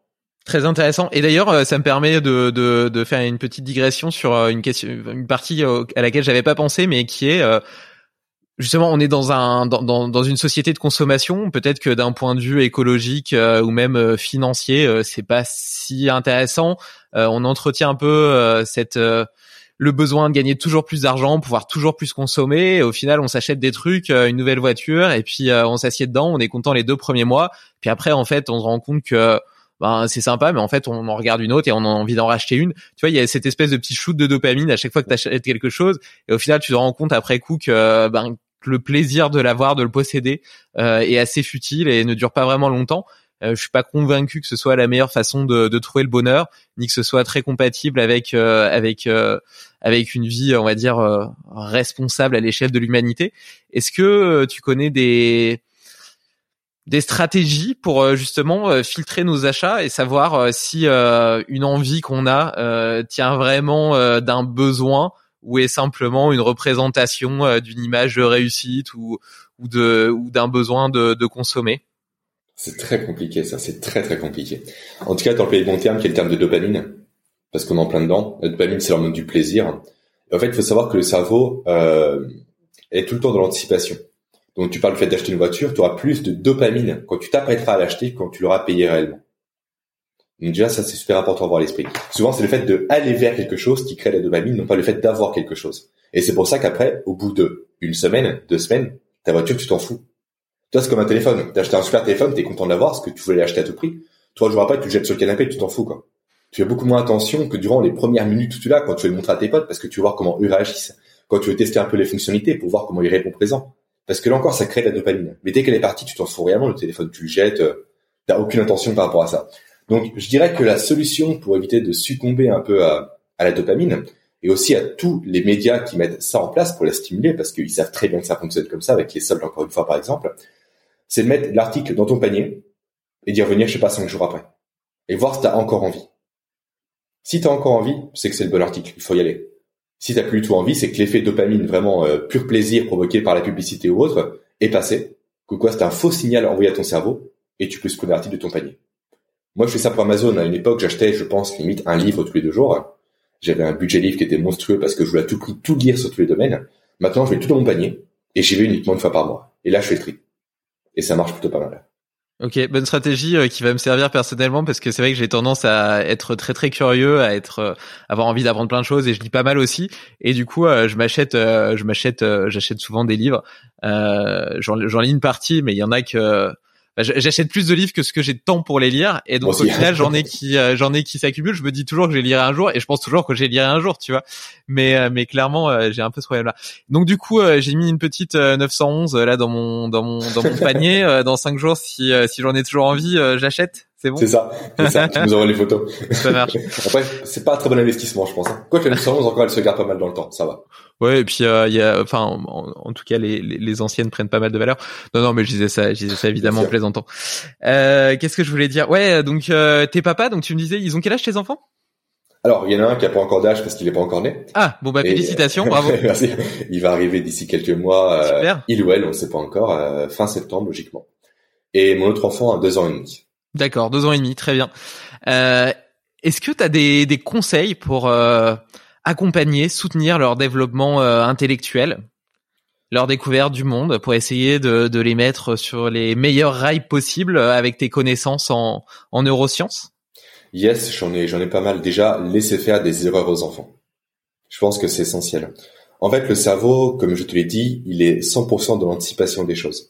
Ce qui fait que le cerveau a beaucoup de modèles du monde présents dans son esprit. Des modèles de plein de choses. Et en fait, le but du cerveau, pour survivre encore une fois, c'est de confronter ces modèles à la réalité des choses pour les affiner par la suite. Et toi, typiquement, un modèle qu'ont les enfants de base, c'est la gravité. Et souvent, quand tu as ton enfant, toi, il a 4 mois, je crois, de mémoire. C'est ça. voilà, dès qu'il va prendre une fourchette ou une cuillère, ce qui va bientôt arriver logiquement, il va l'acheter par terre. À plusieurs reprises. C'est pas pour t'embêter. C'est pas pour s'amuser. C'est pour tester la gravité, voir si elle fonctionne partout. Voir si la cuillère, si je jette depuis la table, ça tombe aussi. Si ça tombe aussi de la table, si ça tombe depuis un évier, peu importe. Je veux vérifier en tant qu'enfant si le modèle que j'ai de la gravité fonctionne partout autour de moi. Donc, c'est uniquement en faisant des erreurs et en ayant un feedback par rapport à ça. Donc, pour l'instant, 4 ans, c'est un peu tôt peut-être, mais d'ici un ou deux ans, en expliquant les choses à ton enfant avec des mots simples, que tu pourras affiner ses propres modèles pour qu'il puisse apprendre des choses par la suite. Et aujourd'hui, malheureusement, les erreurs sont vachement brimées et bridées au niveau du système scolaire où les enfants sont critiqués dès qu'ils se trompent. Pourtant, c'est que dans l'erreur qu'on apprend réellement. Dans l'erreur et dans le jeu aussi. En effet, aujourd'hui, on a souvent, euh, bah, on assimile beaucoup le jeu à, à des choses futiles, alors que pourtant, quand on regarde un peu la nature, comment apprennent à chasser les fauves Par le jeu? Les enfants se chamaillent, les bébés lions se chamaillent, se rentrent dedans, jouent, se courent après. C'est comme ça qu'on apprend. Donc le jeu et l'erreur. Chose super importante. Super intéressant. Euh, en plus, euh, tu, tu l'as dit, la société française est clairement pas celle qui est la plus ouverte sur l'échec et les apprentissages qu'ils peuvent apporter. mais j'en suis, j'en suis convaincu. J'en suis convaincu également, je peux te conseiller de laisser ton enfant, euh, comment dire, avancer à son rythme. Ne pas forcer ton enfant à marcher, par exemple. Il faut laisser ton fils ou ta fille, je sais plus, je crois pas que tu me l'as dit. C'est une fille. Une fille, pardon. Laissez-la ramper un maximum par terre. Tant qu'elle veut ramper, faut qu'elle rampe. Pourquoi? Parce qu'il y a 72 mouvements de base par rapport à la posture par lesquels l'enfant doit passer à tout prix. Et le fait de ramper va désensibiliser les paumes de main de ton enfant. Également les paumes de pied. Et tout ça, ça aura des conséquences par la suite sur son apprentissage. En fait, une pyramide, de l'apprentissage et tout part à la base de la posture. Si de base tu as une mauvaise posture, ton cerveau ne sera jamais sécurisé par rapport à ta survie.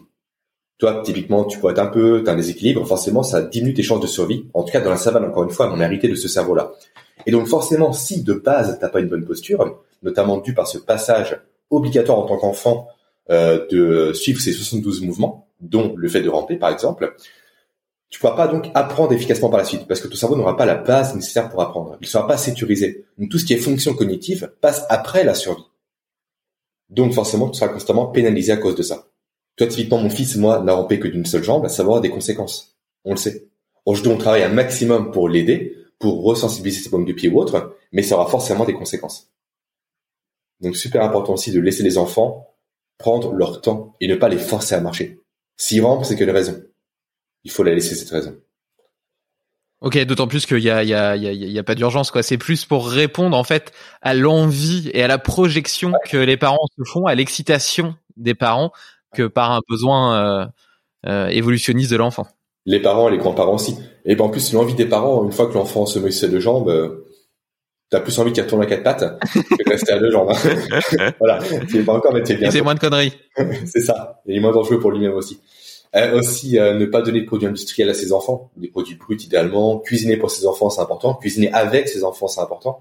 Les laisser toucher à la nourriture, c'est important aussi. Pour vraiment s'approprier la texture des choses, leur donner des bouts à manger. Pas non plus des bouts trop compliqués, bien évidemment, mais les laisser vraiment appréhender les choses. Laisser aussi toucher le sol, les graviers, la terre. En fait, il faut les laisser vivre. On est dans un monde qui est de plus en plus aseptisé, où les enfants ne peuvent plus rien toucher, mais c'est essentiel pour eux. On parle ensemble du microbiote au tout début du podcast. Qu'est-ce que le microbiote? C'est uniquement des bactéries qui rentrent dans le corps. Donc déjà, si ta partenaire a accouché par voie basse, c'est très bien. Mais par contre, si en parallèle, tu empêches ton enfant de toucher le sol, de mettre ses doigts à la bouche, de lécher les murs, peu importe, il fera jamais son microbiote. Il le fera jamais, jamais.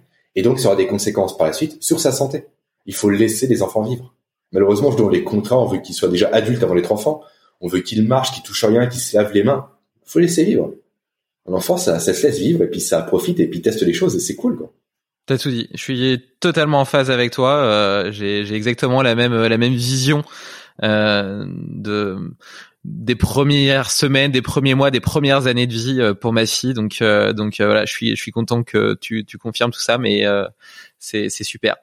justement, puisqu'on est rentré dans une dans une dimension plus personnelle, est-ce que tu pourrais nous raconter un petit peu toi, quelles sont tes routines, tes hacks pour être euh, plus performant intellectuellement, physiquement, pour améliorer ta longévité et dans une dimension plus philosophique pour être plus heureux? Ouais, c'est bon, tu m'en parles parce que j'écris actuellement un programme sur ça qui sortira, je pense, d'ici quelques semaines sur la routine que j'ai mis en place. C'est bien, ça va t'entraîner.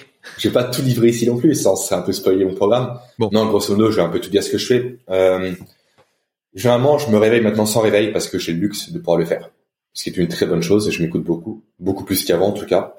Je me couche en fonction de mon chronotype aussi. Donc assez tôt. Le soir, je coupe les écrans également assez tôt. Je lis avant de dormir pour me relaxer. J'ai arrêté de lire la de la non-fiction le soir. Je lis que de la fiction maintenant. Chose que je faisais pas avant, mais ça fait du bien. Parce que vraiment, ça, me coupe. En tout cas, ça coupe le cerveau encore une fois. Ça fait la pause dont je t'ai parlé précédemment. Tu passes d'une journée qui est stimulante à une soirée où tu t'évades. Et ça fait beaucoup de bien au niveau du cerveau. Sinon, le matin, qu'est-ce que je fais? Je commence par du Wim Hof en général donc par d'hyperventilation parce que ça booste réellement l'éveil. Après ça, je m'occupe de mon fils parce que je dois m'en occuper, je dois le gérer, etc. Ma compagne en général reste dans le lit parce que vu qu'elle a plus de mal à dormir, du coup, elle profite du matin pour se reposer. Je m'occupe de mon fils, je passe un peu de temps avec lui, je l'amène chez la nourrice. Après ça, je fais du sport. Donc de la musculation euh, avec euh, les équipements maison parce que les salles sont fermées à l'heure actuelle avec tout ce qui est élastique, barre de traction et autres. Après, je bosse donc là, on est vers 9h 10h, je commence à, bosser jusqu'à midi. À midi, je fais du hit. Après, je mange mon premier repas de la journée. Je fais juste une parenthèse, pardon. Euh, tu, fais de la musculation le, matin, du coup, et après, tu te refais un deuxième entraînement euh, de hit euh, à midi. Juste 10 minutes. Ok, d'accord. Parce que grosso modo, vu que j'ai pas mangé avant, parce que je pratique le jeûne intermittent, l'idée, bah, l'idée avec le hit, c'est de stimuler les muscles à nouveau juste avant le repas, pour justement que tu sois plus sensible à l'insuline. Et donc pour moins créer ce pic d'insuline qui a des effets délétères comme on l'évoquait précédemment. Et, après, ton entraînement de muscu le matin, du coup, tu prends rien, t'as rien mangé avant et t'as, tu manges rien après. Non. Ok. Non, non, j'ai, je fais le jeûne. Alors ça me paraissait impossible il y a quelques mois en arrière, mais je me suis convaincu, ça fonctionne très bien. J'avais un gros blocage psychologique par rapport à ça, mais maintenant, je peux manger, je peux ne pas manger, pardon, pendant quasiment une journée sans problème. ok. Et euh, tu, tu, tu retrouves des bienfaits à quel niveau? Alors beaucoup de bienfaits parce que en fait, nos ancêtres à l'époque, on revient encore à l'époque parce que c'est ça que j'aime bien, donc à l'époque de la préhistoire, ne mangeaient pas tout le temps. Très clairement, ils mangeaient quand il y avait de la nourriture. Donc en fait, ils alternaient entre des périodes longues sans repas et des périodes où ils se goinfraient littéralement de viande, de baies, de tubercules. Et en fait, c'est un rythme que notre corps a gardé durant des millions, des millions d'années. Et ce rythme, ce corps l'a réellement, comment dire, utilisé à son avantage, non pas à son, comment dire, euh, je un mot, désolé, contre lui, quoi. Et en fait, quand tu jeûnes, tu vas créer pas mal de processus physiologiques dans ton corps. Et notamment un processus qui est très intéressant qui s'appelle l'autophagie. Passer les 16 heures de jeûne, 14-16 heures de jeûne, grosso modo, tes cellules vont s'auto-manger entre elles pour faire le ménage. Tout simplement. Et donc, tu vas détruire les mauvaises cellules et conserver les bonnes cellules qui, elles, vont se reproduire pour créer après un genre de sélection naturelle de cellules où tu as dans ton corps que des bonnes cellules à terme. Ça, c'est un des effets bénéfiques du jeûne. Tu en as plein d'autres. Hein. Typiquement, si jeûner permet de passer en mode cétose. Parce qu'au bout d'un moment, tu as vidé tes réserves de sucre qui sont assez faibles dans le corps et ton organisme a besoin d'énergie, donc il va transformer le gras en énergie. Et ce qu'il faut savoir avec la cétose, c'est que une, donc la cétose, c'est le gras, comme j'ai dit précédemment, c'est qu'une molécule de gras transformée en corps cétonique est 25 fois plus performante en matière d'apport d'énergie qu'une molécule de glucose. Et en plus, autre bénéfice, quand tu as l'estomac vide, tu n'as pas d'énergie qui part sur la digestion. Donc tout est focalisé sur la concentration, sur l'efficacité, sur la productivité. Donc tu es plus efficace le matin grâce à ça. Et t'as pas du mal à avoir euh, ton côté, vu que tu fais quand même pas mal de sport, euh, je sais pas, il dure combien de temps tes entraînements le matin? Ils sont beaucoup moins longs qu'avant, du coup je dirais une demi-heure, 40 minutes. Ok plus 10 euh, minutes après avant de manger, ça fait quand même une bonne une bonne dépense calorique. D'autant plus que tu m'as dit que tu avais un métabolisme rapide. Euh, T'as pas du mal à avoir ton quota de calories en mangeant seulement sur une fenêtre de 6 heures Sur une fenêtre de 8 heures, non, j'ai aucun mal. J'ai aucun mal de mon côté. Mais en plus, je consomme beaucoup plus d'aliments riches en lipides qu'en glucides. Et les lipides font 9 calories par gramme et les glucides ne font que 4. Donc déjà, tu doubles ton nombre de calories grâce à ça. D'accord. Toi, je mange du chocolat noir, des oléagineux, des purées d'oléagineux, beaucoup d'huile d'olive. Donc ça monte très vite. Ok, bon, très intéressant. Donc pardon, donc je t'ai interrompu. Du coup, t'es arrivé justement au repas du midi. Ouais, donc euh, avant après le repas, ça dépend. Généralement, juste avant le repas, c'est douche froide. Ok. En tout cas, douche euh, écossaise, comme on l'appelle, j'alterne le chaud, le froid, en finissant par le froid. Le froid maximum, je cherche uniquement à ressentir le, côté morsure du froid. Le côté c'est qui fait mal vraiment, ou ton corps euh, en mode qu'est-ce qui m'arrive, faut que je réagisse. Parce que ça c'est très bon à nouveau pour le corps parce que ça va stimuler la production de noradrénaline, ce qui va stimuler à nouveau l'éveil et la concentration. Donc euh, voilà ce que je fais tous les matins. En fait, je me place dans l'inconfort volontairement. Bah écoute, euh, je suis totalement en phase avec ça aussi. Je suis un grand fan de douche froide et, euh, et je pense effectivement qu'on est arrivé dans nos sociétés modernes à un excès de confort, à un excès de contrôle euh, sur tous les paramètres. Tu parlais tout à l'heure un petit peu de la journée type de l'employé moyen qui se lève le matin, mmh. qui prend son petit déj chez lui. Donc il est dans une boîte, il est dans sa voiture, il est dans une boîte, il est au boulot, il est dans une boîte, il rentre le soir, il s'échoue sur son canapé devant Netflix. Au final, d'une part, il a pas bougé. En plus de ça, il a jamais vu la nature, il a pas marché dehors, il a pas, il a pas été au contact avec son environnement qui devrait être son son endroit de vie, tu vois. Euh, il a aucune aucune aucune contrainte, aucun inconfort euh, de type bah justement froid, chaud, etc. Tout est tout est parfaitement contrôlé. Il y a aussi peu de peu de peu d'exposition à des peut-être à des petits virus, des petites bactéries, euh, etc. qui traînent parce qu'en fait il a il a été en contact avec avec avec que avec des environnements vachement aseptisés. Bon bien sûr je dis ça dans un contexte de Covid donc c'est peut-être ça peut peut-être être mal compris.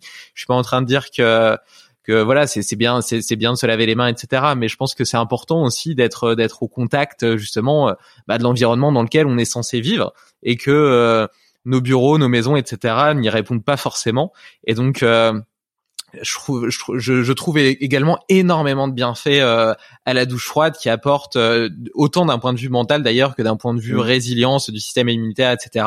Et d'un point de vue mental pour la gestion du stress, euh, pour l'énergie que ça peut donner. Je le pratique aussi régulièrement. Je vais même me faire des petits bains, des petits bains dans la mer parce que j'ai la chance d'habiter dans le sud de la France, au bord de la mer. Et du coup, même en plein hiver, je vais me baigner le matin à 6h30 ou 7h du mat dans l'eau gelée. Et, euh, et, tout de suite là, ça te met face à toi-même, ça te vide la tête. T'es plus en train de penser aux 50 000 problèmes que tu vas avoir pendant ta journée. Euh, T'es vraiment connecté à toi-même, à ton corps, à, te, à ton animalité, parce que c'est stressant, c'est un stress puissant et physiquement tu le ressens, tu vois.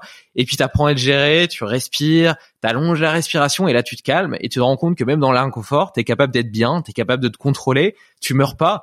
Et, euh, et c'est vraiment riche d'apprentissage. Donc euh, je suis je suis aussi euh, un grand fan, un grand fan de la chose. Et chose intéressante, c'est super ce que tu fais déjà. Moi, j'aimerais avoir une mer à disposition aussi pour me baigner dans l'eau froide. Malheureusement, je ne peux pas. Je n'ai qu'une douche en plus.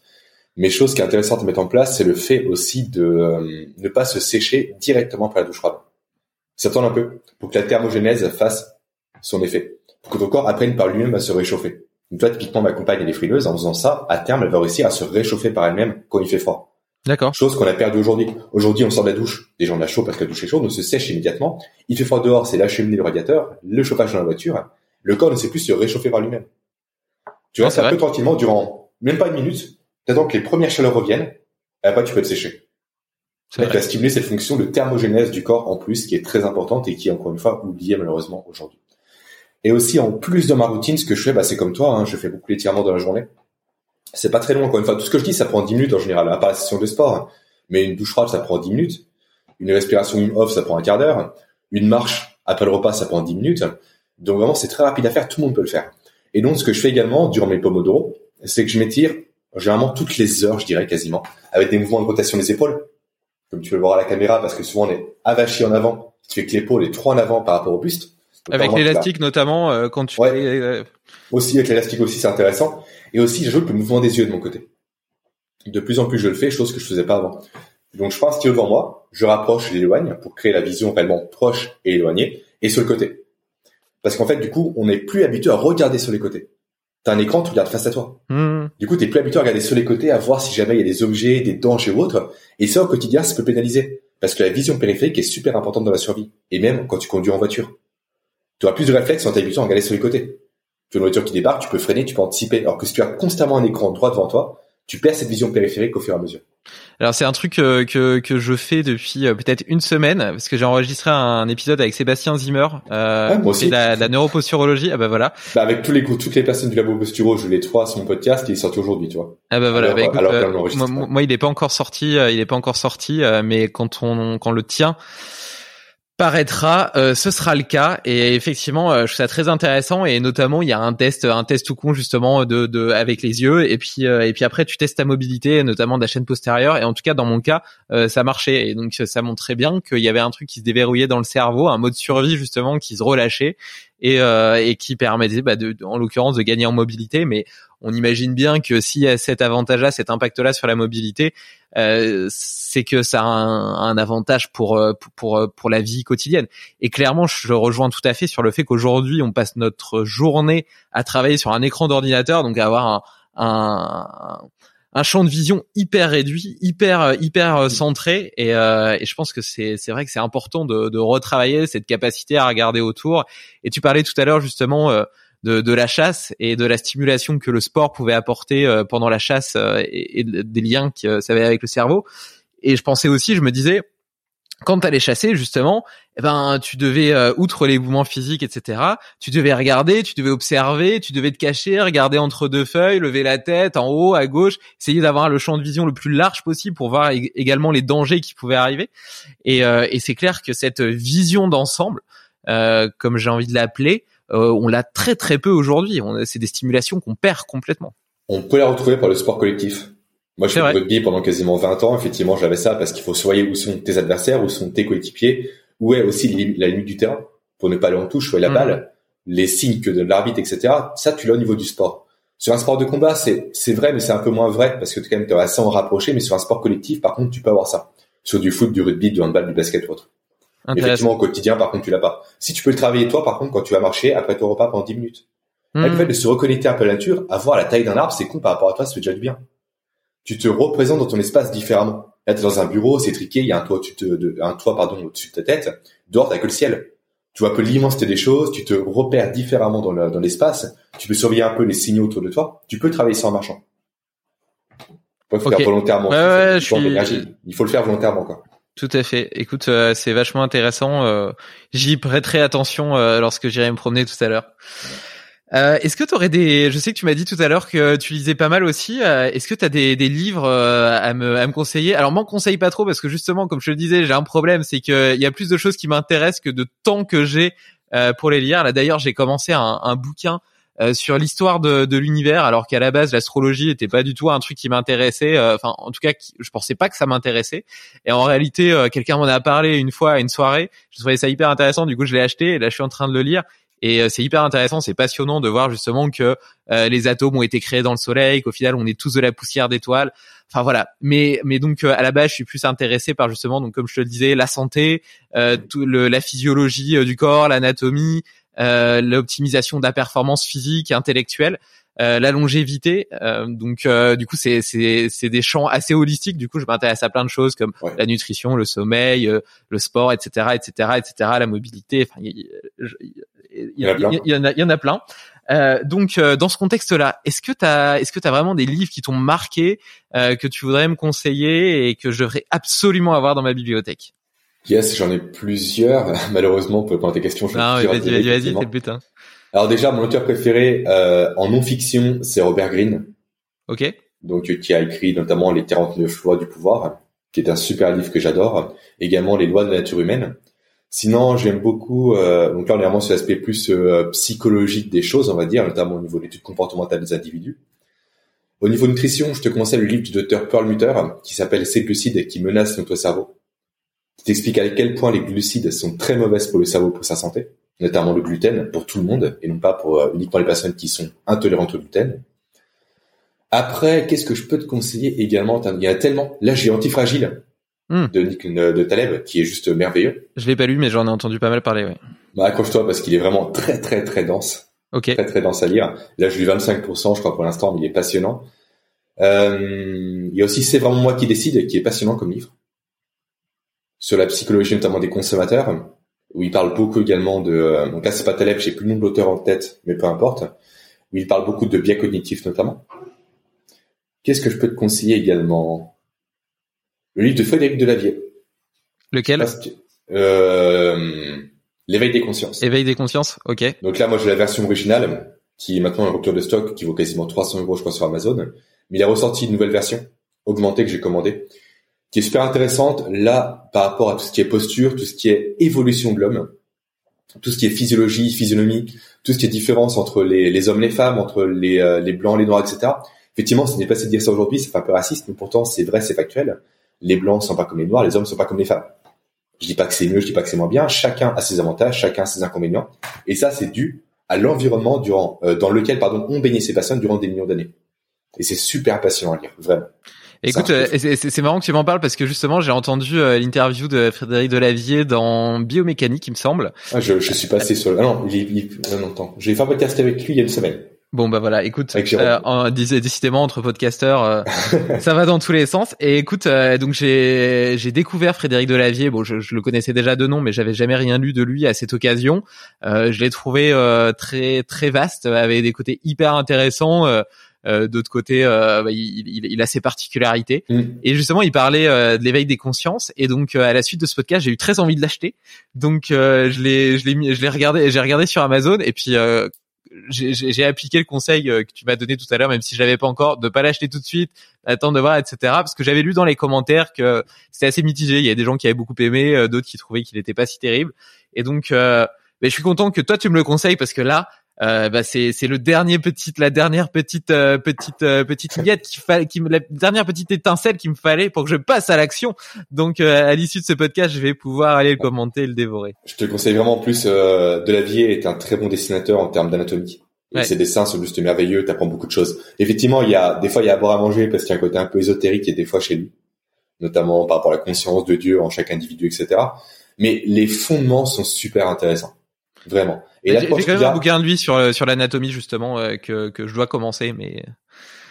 Et l'approche qu'il a aussi, qui est, il a une approche qui est vraiment assez atypique, il a l'approche de la calorie. En fait, lui, il justifie tout, toute l'évolution, tous les mouvements qu'il y a eu, etc., par la quête de calories par rapport aux hommes. Donc la calorie, c'est quoi? C'est l'alimentation, donc encore une fois, c'est la survie.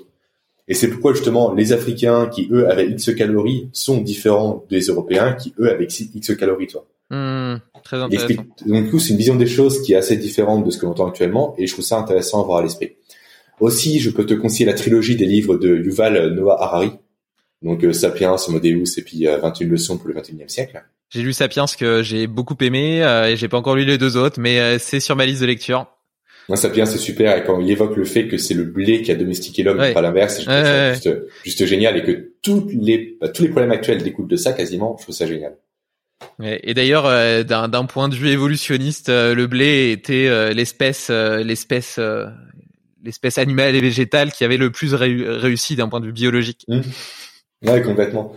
Et non, sinon, je vais prendre mon Kindle, mais j'ai tellement de bouquins de conseiller que il y en a plein. Bah écoute, là ça me fait ça me fait déjà une, une bonne petite liste pour démarrer. Tac, ouais, je regarderai ça, je t'enverrai par mail si tu veux, d'autant plus. C'est gentil, c'est gentil, merci. Euh, bah, écoute, pour terminer, est-ce que tu pourrais nous raconter un petit peu, euh, donc tu nous expliqueras après où est-ce qu'on peut te suivre, etc., mais nous raconter un petit peu les, les différentes formations que tu proposes. Euh, De mémoire, il y en a quatre. Euh, si tu peux nous dire deux, trois mots sur chacune d'elles, euh, et puis après nous, nous, nous dire où est-ce qu'on peut les retrouver.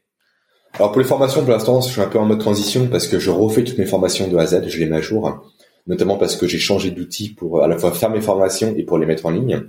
Donc pour l'instant, effectivement, j'ai plusieurs formations. J'ai une sur la productivité qui s'appelle neuroproductivité, où j'explique pourquoi le cerveau n'est pas fait pour être productif et comment contourner ce problème-là. Donc on parle de dopamine, etc. C'est assez passionnant. J'ai ma future formation du coup sur la routine de la performance, dont on a parlé tout à l'heure ensemble, qui va sortir, je pense, d'ici quelques semaines. Donc là, on est quand?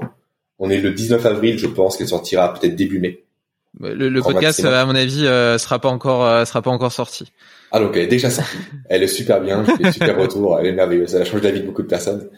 Puis sérieusement, je suis une formation sur la nutrition qui s'appelle Brains Food, où j'explique comment justement bien manger pour optimiser son cerveau.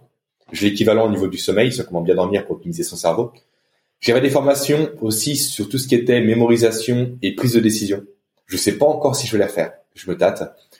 Et j'ai une formation aussi sur euh, tout ce qui est euh, remodelage neuronal, sur comment justement recabler son cerveau pour apprendre des compétences plus efficacement. Et en plus de tout ça, j'ai créé un programme gratuit aussi que je vais bientôt remettre à jour. Donc euh, je pense qu'il le sera peut-être quand l'épisode sortira. Tout dépend quand est-ce qu'il sortira. Si déjà une idée ou pas Oui, à mon avis, ça sera vers le entre le 15 et le 30 mai. Ok, bah je, bref, pas sûr, on verra, je ferai en sorte. Où je vais proposer, en fait, euh, aujourd'hui, je propose cinq modules sur tout ce qui est mémorisation route pour optimiser le cerveau, donc la mémoire, les biais cognitifs, j'en parle, l'alimentation, etc., sur des pistes assez concrètes à mettre en place. Et là, je vais basculer sur sept jours, avec une vidéo par jour pour réellement optimiser son cerveau, avec d'autres pistes encore plus approfondies. Et ça, je pense effectivement que sera disponible euh, peut-être fin mai, si j'ai le temps. Ça sera, ça sera la, c'est la seule qui est en vidéo, non? Elles sont toutes en vidéo. Elles sont toutes en vidéo, d'accord. Mais en fait, je suis pas, je suis pas facecam par contre. Je fais tout sur tableau blanc. Ok. Directement, j'ai un tableau blanc avec une application qui s'appelle Explain Briefing, où en fait j'écris sur un tableau, je mets les images, etc. et je commente. Je trouve que le facecam n'apporte rien à une formation. Non, c'est vrai, c'est vrai. En fait, que les gens me voient, au final, ça ne sert à rien. Ils me connaissent, ils connaissent ma voix, c'est principal. L'idée, c'est que, en fait, le cerveau est visuel avant toute chose. Donc moi, je mets des images visuelles, je mets du texte qui est visuel, etc. pour que le cerveau justement imprègne les éléments. Me montrer facecam, ça n'a aucun sens par rapport à ce que je partage. Bon, super intéressant. Et où est-ce qu'on peut, où est-ce qu'on peut s'inscrire justement pour euh, avoir accès à ce programme gratuit et, euh, et découvrir les, les, formations dont tu as parlé?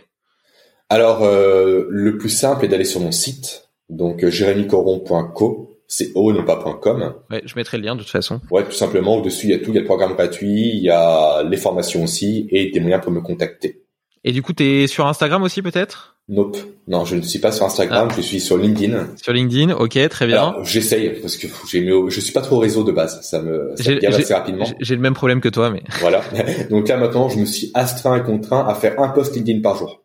Comme ça, moi, c'est régulier. Je fais un post par jour, je verrai bien ce que ça donne. Et euh, par contre, je pense me remettre. Beaucoup de personnes me le conseillent sur YouTube parce que j'y étais avant pour d'autres projets. Et je pense y retourner quand je trouverai le temps de le faire pour euh, comment dire, avoir une meilleure audience, en tout cas une audience plus large que sur le podcast, parce que tu le sais, un podcast, en termes de référencement, c'est très compliqué pour se faire découvrir, alors que YouTube brasse plus facilement le public. Mais justement, euh, c'est très compliqué en termes de référencement, mais d'un autre côté, il y a un effet euh, boule de neige qui est incommensurable et qui à mon avis enfin moi je connais je connais rien qui soit aussi puissant en termes d'effet boule de neige c'est-à-dire que justement là tu es en train de passer sur Limitless Project et je suis convaincu qu'il y a plein de nos auditeurs qui vont trouver cet épisode passionnant et qui par extension vont vouloir aller découvrir ton, ton podcast qui s'appelle Neuroperformer. Je mettrai le lien, il est disponible sur toutes les bonnes applications de podcast. Euh... je suis d'accord avec toi, effectivement. Puis je trouve que le podcast est mieux que YouTube dans tous les cas en termes de, euh, de fidélisation, en termes, les gens restent avec toi pendant une heure. Tu parles avec ces ouais, t'es sur des formats beaucoup plus longs. Et puis euh, tu vois une vidéo enfin moi moi j'avoue que je suis euh, pourtant pourtant ma startup est, est pas mal basée là-dessus mais euh, personnellement je trouve qu'une vidéo j'ai l'impression de dépenser du temps et j'en ai pas beaucoup du temps.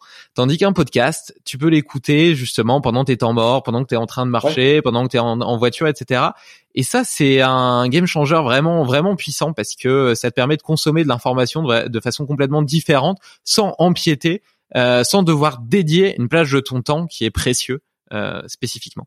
Je suis entièrement d'accord avec toi. Mais après, de mon côté, les vidéos YouTube, je les écoute et je regarde pas. Oui, oui, non, clairement. Celle que je suis, et puis moi j'aimerais l'accélérer aussi en plus. Et alors, je, je, je sais pas si tu mets tes, tes, tes podcasts sur l'application No Minutes. Euh, nope.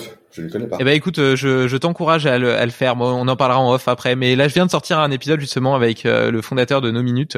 C'est une application qui est dédiée euh, justement au sport, à la nutrition, au développement personnel et qui a une belle audience. Et à mon avis, ça te permettra de capter une bonne petite quantité d'écoutes complémentaires. Ah bah cool, c'est bon à savoir. Voilà. En tous les cas, je pense tester YouTube quand même pour voir ce que ça donne. Dans tous les cas, je compte essayer parce que je pense qu'il faut essayer les choses. Mais en tous les cas, le podcast restera vraiment la pierre angulaire de tout ce que je fais. Très bien. Parce que le côté réellement expression, pas de publicité, pas de visuel rien, je trouve ça vraiment passionnant. Ouais, ouais, clairement, clairement. Écoute, euh, c'est super. J'ai passé un très bon moment avec toi. J'ai trouvé cet épisode hyper intéressant. Donc, euh, je te le confirme, il est à, il est à la hauteur des espérances que que j'avais évoquées en début de en début d'enregistrement. Et euh, et puis je te dis à bientôt. Bah à très bientôt, avec grand plaisir. Ciao. Ciao salut. Bravo, tu as écouté cet épisode jusqu'au bout.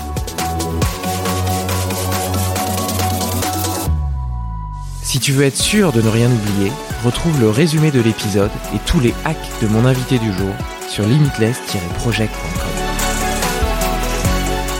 Mais avant, pense à me laisser une note de 5 étoiles sur ton application de podcast. C'est la meilleure façon de soutenir mon travail et de m'aider à convaincre de nouveaux invités de venir partager leurs secrets.